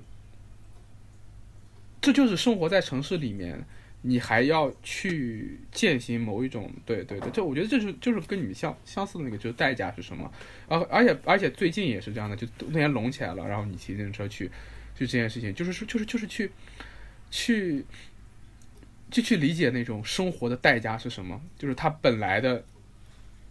就是如果你要想要去回到那个中道上，它是有代价的，但那个代价是好的事情，是好的事情。对我觉得这一点我是能 get 到的，我是能 get 到的。而且我还想说什么来着？说到那个，嗯，跟跟刚才跟你们很像的一点就在于，对对对，这个，而而且啊，对对，还有一点就是我今年还有一个非常有意思的实践，我觉得这几个实践都还蛮有意思的，就是穿衣服这件事情上面，就是你你当然，我觉得我我穿衣服已经很简单了，就是我只穿 黑色 T 恤，但我今年在夏天做了一件非常牛逼的事情，我说出来都特。我说出来跟每个人说，我觉得我都自自己都觉得自己特牛逼。就是我今年夏天，除去就是一整个夏天啊，就是从，呃，就是从开始穿短袖短裤到不不用穿短袖短裤这个过程中，我只有两套，也就是四件衣服，外套外外装，就是两个短袖的黑色 T 恤和两个。短的短短裤，两个黑色短裤，而且他们俩是一模一样的，嗯，一模一样的，就那四件衣服。我我整个夏天，呃，应该是两个半月到三个月的时间里面，我只穿这四件衣服。就是它是很耐穿的一种化学材料，就是很耐穿，而且很速干。代价是什么呢？代价是很难穿，就它穿在身上很难受，它不透气，并且呢，它很硬。对，但是呢，它。它它有什么好处？就是它很耐穿，其实它很速干。那我就只穿这四这两件，这这两件就是我，呃，每天就是说晚上洗，晚上就用那个水洗一洗，然后换另一件，然后第二天再这样，对，这样这样反复反复，因为它很方便就可以干，哪怕是下雨天，它都可以在一晚上干掉。所以说，我就一一整个夏天只穿了这两件衣服，是两套衣服。我觉得这件事情。还蛮牛逼的，就是说，我想试一试，就是能不能做到。我觉得对我来说能做到。我觉得其实我这个事情，我原来想去写篇文章去说说这点，就我都我觉得如果我能做得到的话，应该很多年轻人应该也能做到。我觉得就就完全就可以 OK。而且最牛逼的是那两套衣服，我穿了整整三三个月，然后洗了这么多遍之后，依然没有变形。依然可以穿，我觉得他明年可以继续穿下去。对，一个夏天还可以继续只穿这四件衣服，我觉得很，这是一个有点好的事情，就是对我来说是个罄竹难书的好事。然后是，呃，当然，当然，当然，他啊，他他牛逼在哪呢？他牛逼在于我去年的我的一个夏天，很可能是要消耗四件到五件一模一样的黑 T 黑色 T 恤。并且他们穿完一个夏天之后都会变得变形，然后不能穿。对，就今年我，就因为真的是，哎，就我不知道怎么去形容，就是说，我觉得我觉得快消品的质量真的是一个很成问题的东西。然后可能是因为我自己不能不不不不会做衣服的原因吧，怎么着的？反正我觉得它它衣，你知道衣服现在在年轻人中它是一件消耗品的。这个应该你们应该应该应该也是知道的，就是它真的是一件消耗品，在在过去，在我之前可能你们无法理解，但是在我身上，在过去曾经是消耗品，然后我通过今年把它变成了一个不是消耗品的一个事情，让它让它让我让我在这件事情上面的消耗减到了最低。嗯，我觉得，嗯，对对对，OK，你看这件事情就对你们来说可能就是 get 不到，但是这件事情。我在上海，我我我同事看到我这样做的时候都他妈傻了，就是他们刚开始是问我你是不是从来不换衣服，但是他们觉得哎你也不脏啊，这衣服也也没有是发臭发酸，然后知道我这样做的时候就整个人傻掉，然后我别的好多朋友也都很震惊于你可以一个夏天只穿这两件衣服，但但你们就可能就不会这么震惊，就说明对说明你们已经对在在在在这件事情上面对，但是你可能无法想象在一个上海这个城市里面一个年轻人。一个夏天只穿两件衣服是很牛逼的一件事情，对我就直说了吧，对。哇，我觉得这个我还挺惊讶的。像我们的那种短袖的 T 恤，我可能穿十年。穿十年对吧？但是啊，我想我想了解的是，他们不会褪色或者是袖口领口变形吗？会啊，会啊，那继续穿啊。就继续穿啊。哦，OK OK，像像像那种袖口，比如说那种厚一点的衣服，那种袖口它都会开线呢，就会直接都裂开，那就继续穿啊。对对，就所以我觉得这件这件事情不会 surprise 到你们，但是呃。对，但是在在城市生活中，嗯，这其实是很困扰的问题。在城市生活中涉涉及到另外一套规训，就如果你穿那种衣服去上班的话，就会被认为你是很不职业的。就是说，明白，它是有一种有一种需求在里面的。就说如果你穿的衣服是一个嗯袖口领口变形、领口变形的衣服，他会认为你的影响公司形象。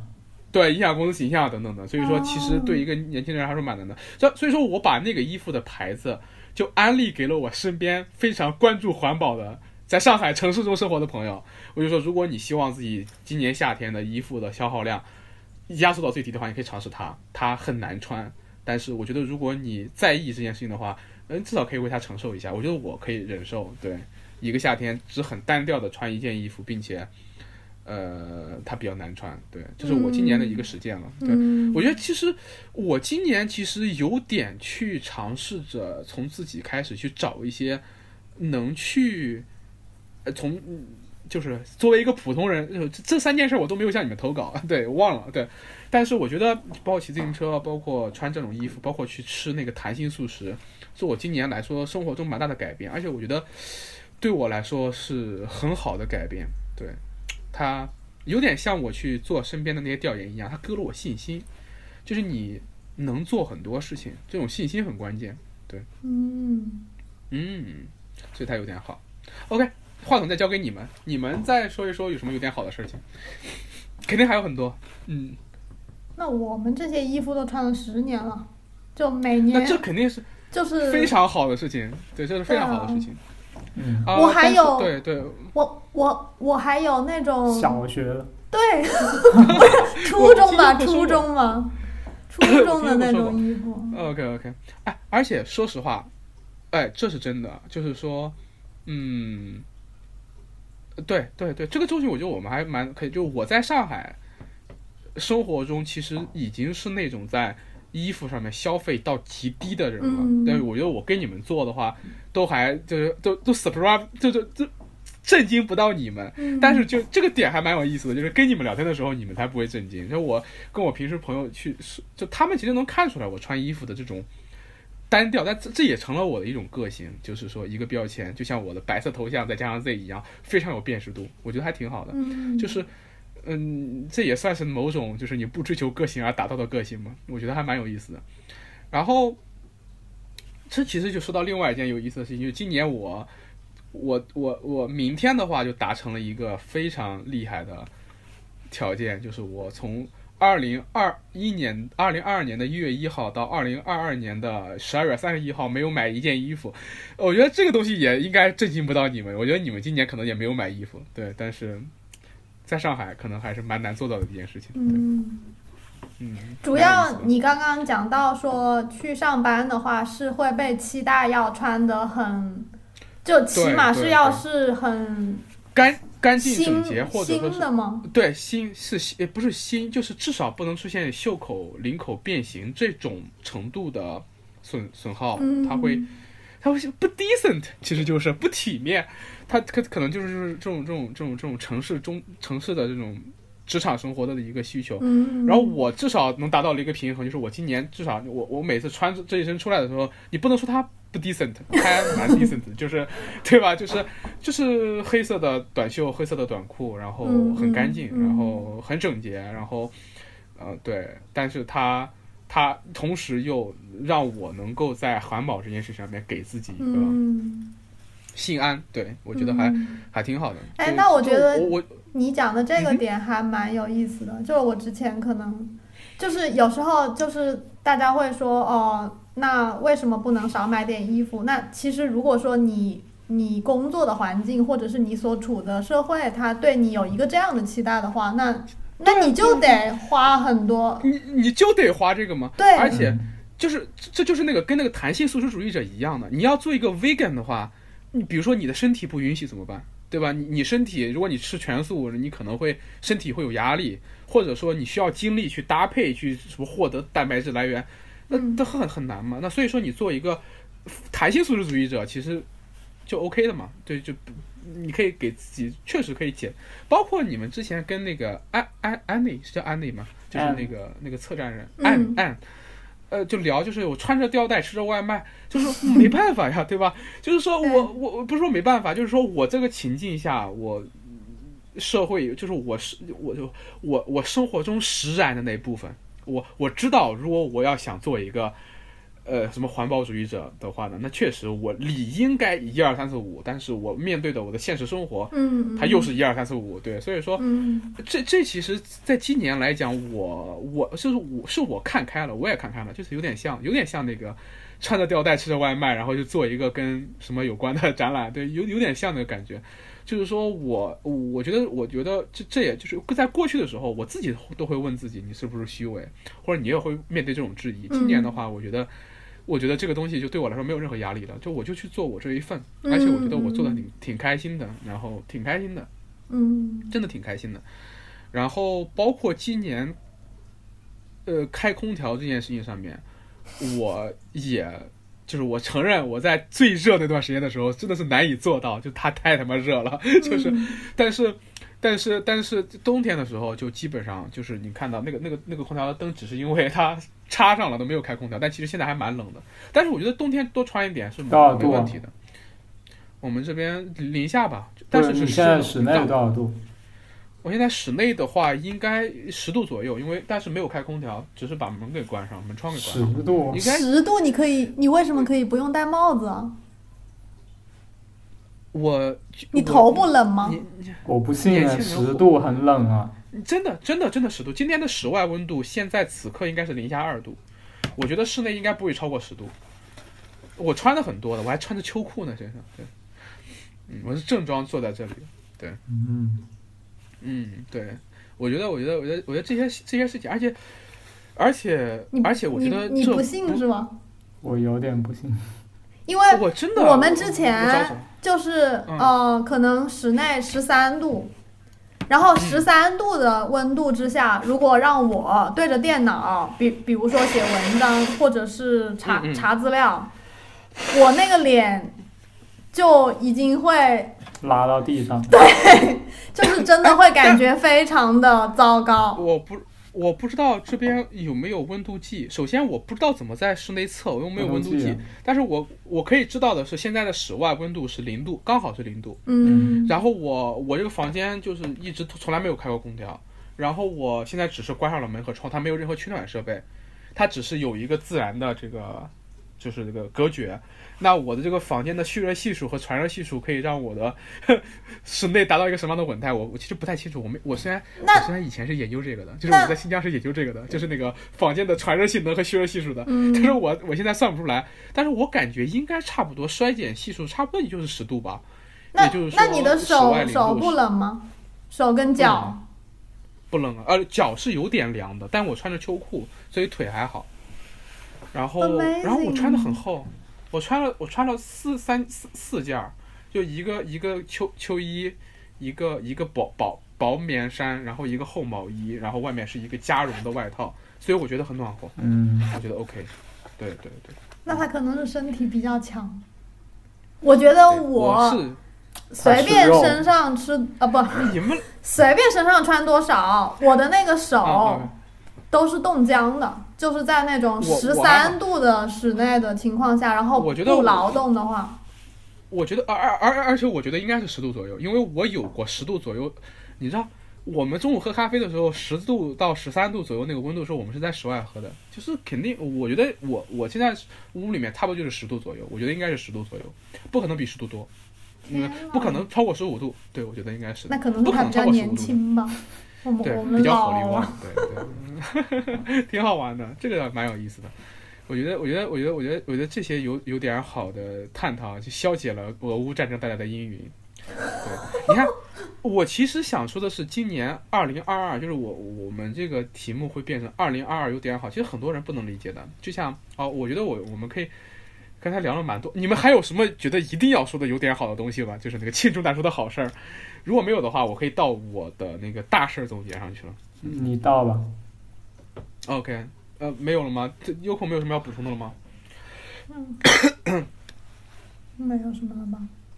嗯 OK，那我可以说，其实今年无论是我身边，是就我爸妈也好，我身边的朋友也好，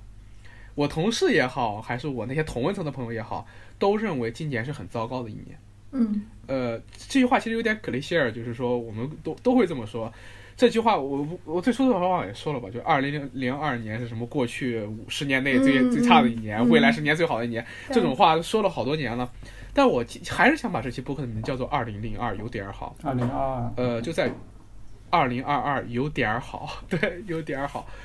为什么我觉得对我来说有点好呢？就我觉得首先，我不知道你们能不能感受到，应该能感受到，就是今年在我身上发生的变化还蛮积极的。对我觉得，嗯，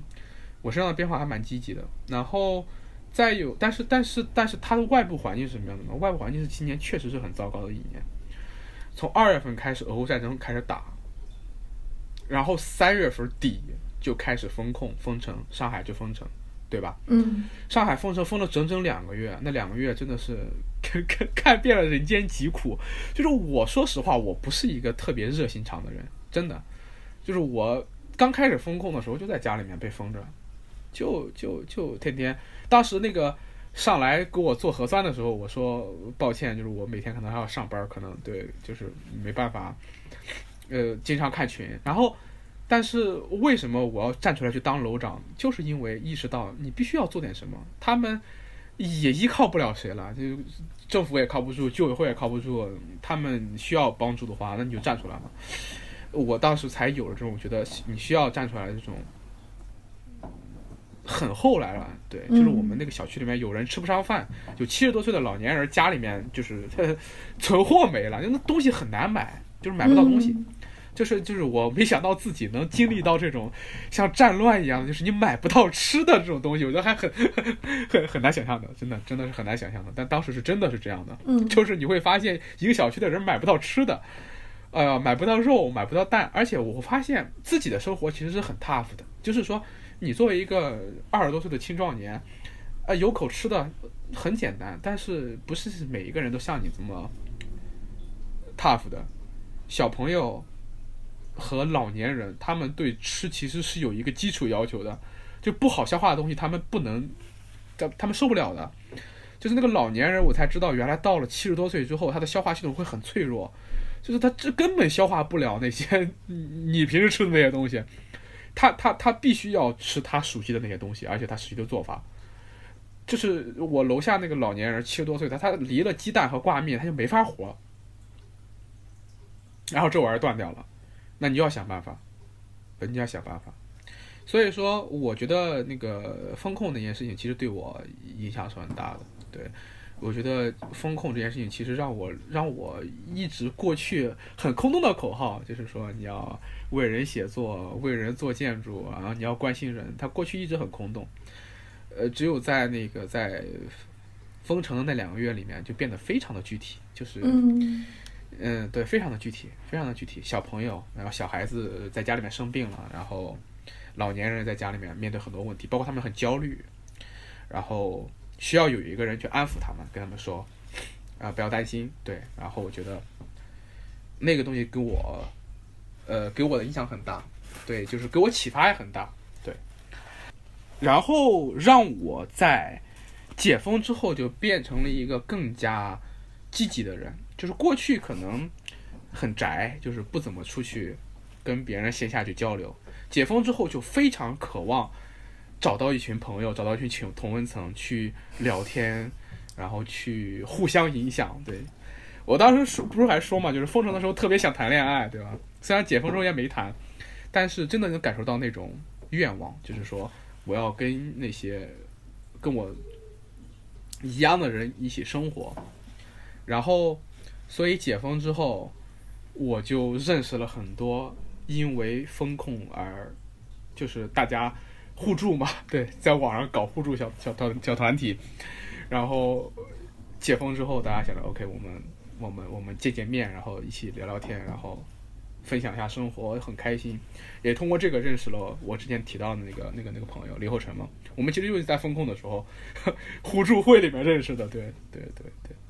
然后，嗯，然后其其实紧接着就是就是夏天，夏天的今年的这场高温是我人生中我觉得蛮大的一件事情。我觉得真的是蛮大的一件事情，你们可能想象不到，就是你们呼吁我关注这个动物和自然的问题，其实呼吁蛮久的了。我我我我从理性上面，就从一个怎么说，学知识的角度，或者是怎么就是就怎么着的角度的啊，确实有这么一回事。但今年夏天，我觉得是一个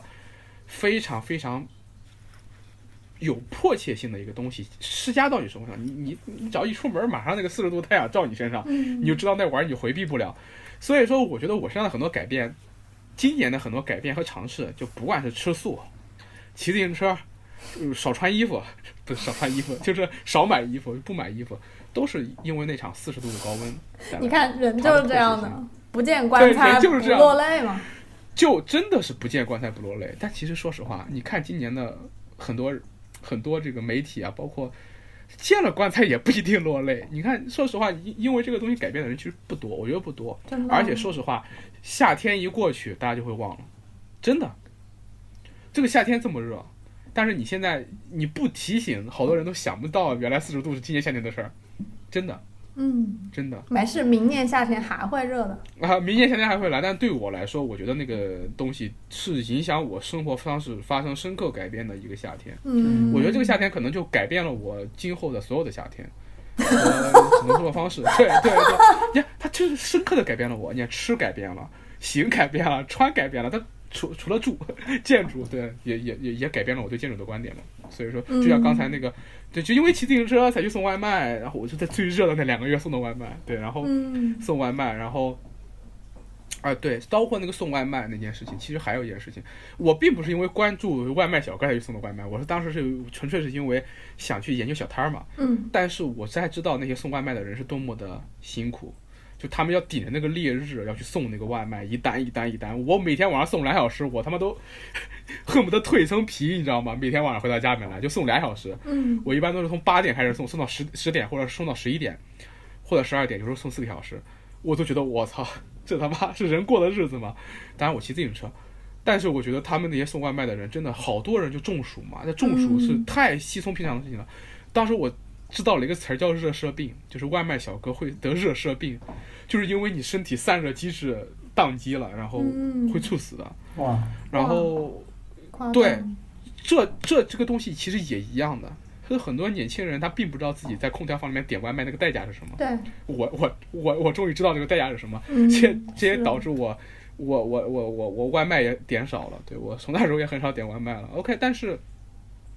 我觉得今年的这个夏天改变了我的，改变了我的生活方式。哎，我这里边不得不说，确实这个现实处境有时候真的比说理管用。你看你们俩跟我认识这么多年，潜移默化影响了三四年，都不如一个夏天来的管用。确实，但是但是嗯，并不会消解你们的力量。但是确实，我觉得啊，换句话这么说，如果我不之前认识你们的话，这个夏天可能就，对，其实也许都有作用的，一点一点的积累，肯定是都有的，对，肯定是都有的。然后，然后这因为这个夏天，我才会有那个城市中的一棵树的那个主题，就是那个夏天，这个夏天，自然就是你这么热的时候，一棵树能在城市里面给你带来的抚慰，我觉得很多人都能感受得到。我觉得那个是那个是启发我的一个点，启发我的一个点。嗯。然后对，然后我去，而且我今年短歌赛里面才会有了城市中的自然这么一个话题。然后才会真关注自然，关注这些气候议题。我觉得这个夏天对我来说是很重要的一个夏天。嗯，今年其实贯穿一整年的一个争论，一个大讨论，就是要不要放开，就是就是就是疫情要不要放开，就是放开派和风控派两者之间的这个争论啊，我觉得比俄乌战争要现实的多。嗯，就这个争论贯彻在，如果你生活在国内的话，它是很现实的。它不是一个虚浮的，它就是你他妈每天早上出门要做核酸，你要不要做这件事情？它很现实，它而且它是介入到每一个人都要参与的，从你爸妈到你公司的领导，到到门口那些扫大门的保安，就是全民参与的一个讨论。嗯然后你指望你在这个过程这件事情里面你不表态是不可能的，不表态是不可能的。然后就因为这件事情的争吵是不可能的，对立是就是这个对立是不可以不可能避免的。然后我刚才不是跟 Yoko 说嘛，就是我在我的群里面去试图去弥合乌克兰和俄罗斯的战争的这个冲突的时候，我觉得那个东西还没那么有迫切性，但是这个更有迫切性。就是我群里面有明显支持放开的，尤其是年轻人，呃，尤其是受到这个疫情的经济上的影响很大的一批人，但其实也有支持风控的，你知道吗？就这些人往往是公务员。和基层工作人员，对，而且他们也不是所谓的什么立场之争，有好多人很真诚的认为这就是政府在为你们好啊！就我们基层工作人员，我这三年都没放过假，就我群里面就有一个基层工作人员，他明很明显是支持支持支持风控的，然后他当时表达出来自己支持风控的这个一点点的，就是很谨慎的表达的时候，他遭受到了我群里面好多人的质疑和攻击，甚至是。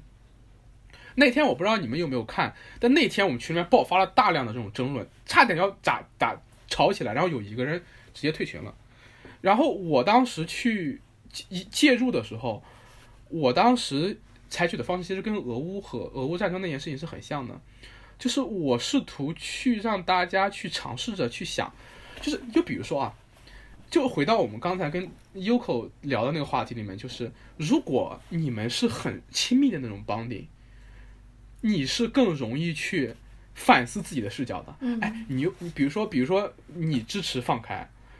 然后你奶奶不支持放开，因为她是老年人，她害怕自己得病之后会死。嗯，这个时候你就会反思，哎，我如果单纯支持放开这件事情，哦，有没有它不合理的一面？你你就会更容易去去去去产生这种理解。嗯，但是在一个群里面，陌生环境下，这种这种这种分歧更难以弥合嘛。嗯，当然我当时就尝试着让大家去。去去去去弥合，怎么办呢？我就去做那个，不能叫审判官，就是那个，他们他们吵一会儿，我就总结一下；吵一会儿，我就总结一下。他们吵的时候，我就在后面总结。你看他的视角是什么？他的视角是什么？就不断的提醒，不断提醒什么呢？就是说，他是因为他的那个情景而做出这个判断的，嗯，而不是因为他的那个立场。这不是因为屁股决定脑袋，他有他的自由意志的。如果你到了他那个，对，你你你到了他那个环境下，就就你尝试着去带入他的那个情景的话，他的那个情景里面有没有哪怕一点点合理的部分？不止一点点。就是那天我们群里面有四个人在吵，有一个是我的一个好朋友，就是门校毕业的一个学姐，她的立场是什么？就是。再封下去，他没饭吃了。他今年他们他一个项目都没有，他一个建筑项目项项目都没有。今年他一个一个建筑项目都没没接到，他很很显然怨气很重。而且他当时四月被封控的时候，还被拉到方舱里面去，猫还没有人照顾。呃，这个其实是当时封控的时候大家很担心的一点，就是我被拉走了之后，我的猫我的狗怎么办？嗯，这个东西，嗯，这很很现实的。你想想，皮亚诺没人照顾，一个人在家里面，而且他还不是你们那个地方有野外，他他是一个小屋里面，这肯定饿死的。他万一给消杀了怎么办？对吧？打死了怎么办？然后他当时，他是站在这种次生灾害的角度上面去去考虑的。然后我群里面还有两个学生，他们学生怨气更重，你知道吗？嗯，说我大学总共就四年，你他妈把我封了三年，对吧？这这个怨气是很容易理解的。就说这个东西它并不是说立场决定决定脑袋的。他说你想想，如果你是一个大学生。美好的四年大学生活有三年让你去线上线下上课，并且还封在你宿舍里面，你能受得了吗？这很容易去代入的。但同时，我觉得那个基层工作人员的视角也很容易代入，就是他也不是说这三年就躺在家里面数钱，嗯，他是正儿八经的在村里面抗疫抗了三年，一天假都没放的。那这个时候有好多人在经历了我的总结之后，就在那边说：“我操，这事儿好复杂，看来谁都没错。”哎。这就是我想说的，就是说，这件事情它肯定是一个不是对错的一个问题，它是一个很复杂的，而且是需要我们要有一个更高的视角去充分理解的。就是说，它需要不断有人过来去跟我们补充新视角。无论就是你看，就是每多一个人都有一个新视角，哪怕同时是赞成放开的人和赞成风控的人，他视角也是完全不一样的。就比如基层工作人员和老年人，他们赞成风控的视角就是完全不一样的。每多一个人去说自己的视角，这个事儿就多一个视角，就更复杂一分，但也更丰富一分，也就更真实一分。我当时就在就在那个时候就不断的就跟大家说，还有谁能补充一个视角吗？就谁能补充一个新的？没有一个新的出来之后。而且这个参与感也很强，就是你补充一个你的视角的时候，你会发现你在为这个问题贡献更丰富的情境，然后你就不急着想要去给他一个最终解决解决方案了。就最终解决方案原来就是两个，要么放开，要么风控。你会发现它很复杂，它不可能就直接放开或者风控。所以说，这个时候这种复杂性就会让大家消弭这种争端。这个的尝试在那天在我群里面就真正达成和解了，就那四个人到最后就不吵了，也不互相攻击了，然后甚至还成为了朋友的。后来，因为他们原来在群里面都不怎么说话的，我觉得当时那件事情给我还蛮大鼓舞的，就是我在这件事情上去丰富了丰富了视角，然后就是紧接着他们就开始举一反三，就是说在这个事情上面，我们能去通过丰富视角的方式去。达成共识，那别的事情上面能不能，就必须要提到你们俩都认识的两个人，就是都在你们的群里面，一个叫那个熊小熊，就是那个做观鸟的，做做鸟调的那个小姐姐，她在我的短歌会里面很活跃，还有跟她关系很好的一个叫小王的，呃，在北京的一个小小小小一个一个小伙伴，也也也在那个观鸟群里面，呃，鸟赛群里面很活跃的，他们俩整天在群里面就一唱一和嘛，然后。但他们俩都很喜欢观鸟，对鸟类知识都很丰富，对，对那个环境保护，尤其是动物保护，尤其是鸟类保护问题很丰富。然后他们俩有一天就在群里面聊到这个动物保护问题，就聊到吃不吃肉，还有那个动物保护的时候，有些时候为了保护动物，我们多麻烦一点这些事情。有该不该做的时候，哎，就有跟他们观点不同的人，就有。但我们群里面当然有那种完全不 care 那个动物保护的朋友，就是这个这个事情在他们生活中过去不是一个议题出现的，其实就是那个基层公务人员那个朋友，对，他会觉得自己吃不吃肉或者吃不吃野生动物都是一个自由。哦，我在某种意义上认为他也是个自由。OK，但是我就我们就马上针对这个问题就开始，刚才那个时间，就是我们针对。吃动物或者保护动物，或者怎么样去面对气候问题和自己的活动之间，就比如说你为了气候问题自己做一些生活变相的牺牲，可不可以？可不可以要求别人这样做？可不可以要求别人这样做的这样的问题里面，大家就开始去补充视角，补充视角就是补充非常具体的情境，就是首先你自己是个具体的人，然后你自己生活中的具体情境，然后小王和熊小熊就补充了很多很具体的情境，但是我现在记不起来了。然后就比如说，塑料袋和编织袋，呃，哪个更环保？但是如果一个塑料袋儿被你用了一百次，被用掉了两百次，被你用了一整年，等等等等，它会变成很多很丰富的情境，然后大家不断的去丰富这个问题，然后气候问题和环境问题和动物问题不再是一个呃很建构的讨论，变成了很多个丰富的情境在我们那个群里面，然后不没有一个人多说一个。新的视角都补充了他一点，我当时觉得好开心，就觉得哎，我昨天的那个示范在第二天有了一个很好的呼应，然后我觉得哎，然后我就对建立一种建立出来一种好的表达的机制就有了一个信心，我觉得那我可以让他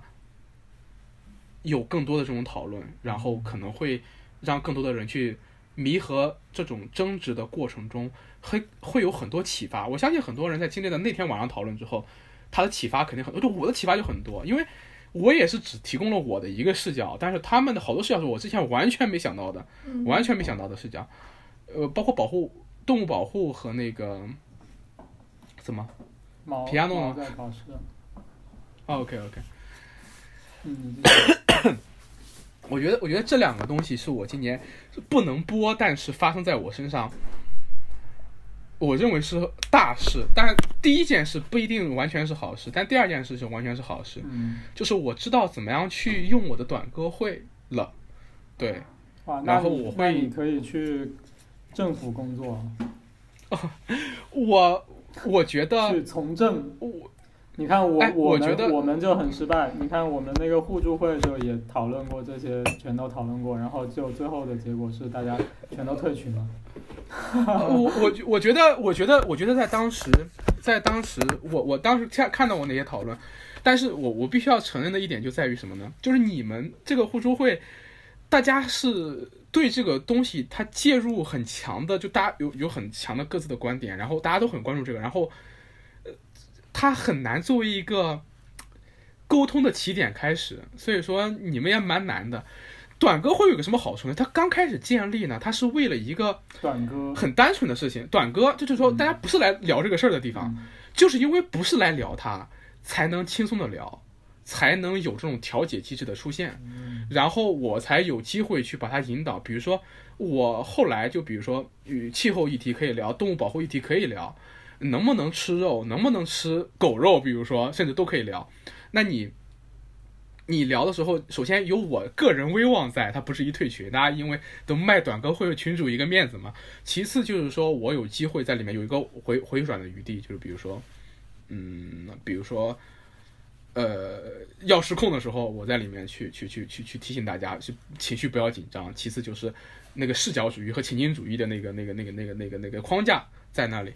然后就群里面不至于掰掰起来。对我，所以说我。我今年不是短歌会还有一个快闪赛机制嘛？其实也是受这个启发，就是一个公共议题你，你你再去吵的时候，你不如去写首短歌，嗯，用短歌来讨论。为什么好呢？就是说，它它让你，它让那种针锋相对的讨论变成了一个一个的小精致的小表达包，然后大家去一个一个解读这些表达包，就去理理解别人的情景。嗯我我印象中比较深刻的是。在那个上海封城的时候，刚开始封的时候，好多人说上海人好矫情啊，就是封一下怎么了？但是当时我在群里面不是办那个叫什么封城短歌赛嘛，我因为那个还被喝了茶。对我今年，今年还有两个大事，就是我今年除了在现场看到铁拳之外，我今年还被约谈了，妈的！然后，然后就因为办了比赛，那个那个比赛里面有一首短歌，我印象特别深，就是有一个妈妈写自己在封城期间买不到那个尿不湿，嗯。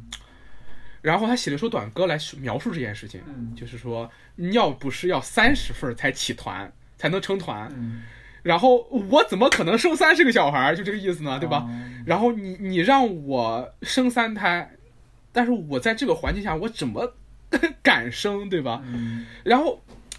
他一句话没提疫情，但是那个情景，那个失望的母亲，嗯、然后一个一个失望的母亲的形象跃然纸上。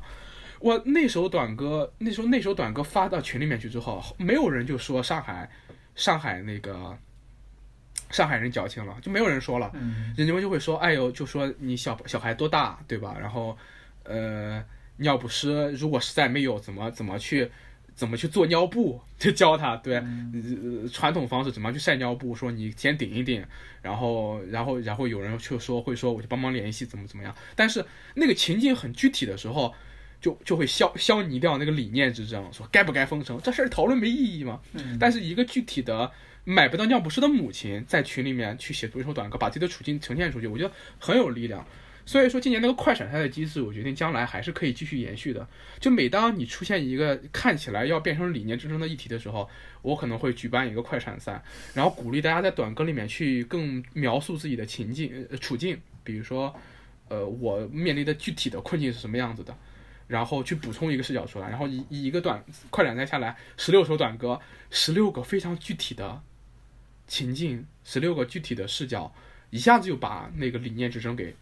冲掉了。我觉得这是我，就是我开始发现用什么样的方式去用短歌会了，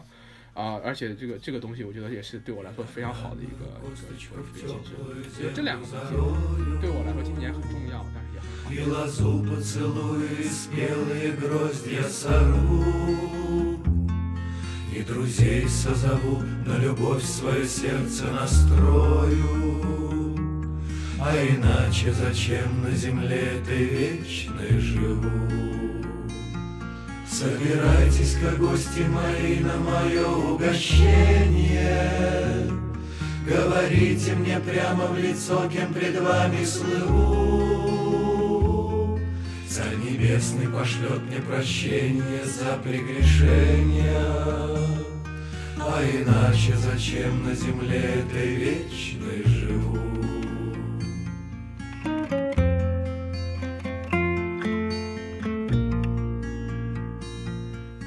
В темно-красном своем будет петь для меня моя дали. В черно-белом своем преклоню перед нею голову И заслушаюсь я и умру от любви и печали. А иначе зачем на земле этой вечной живу? И когда заклубится закат по углам залетая, Пусть опять и опять предо мной проплывут наяву Белый буйвол и синий орел и форель золотая А иначе зачем на земле этой вечной живу?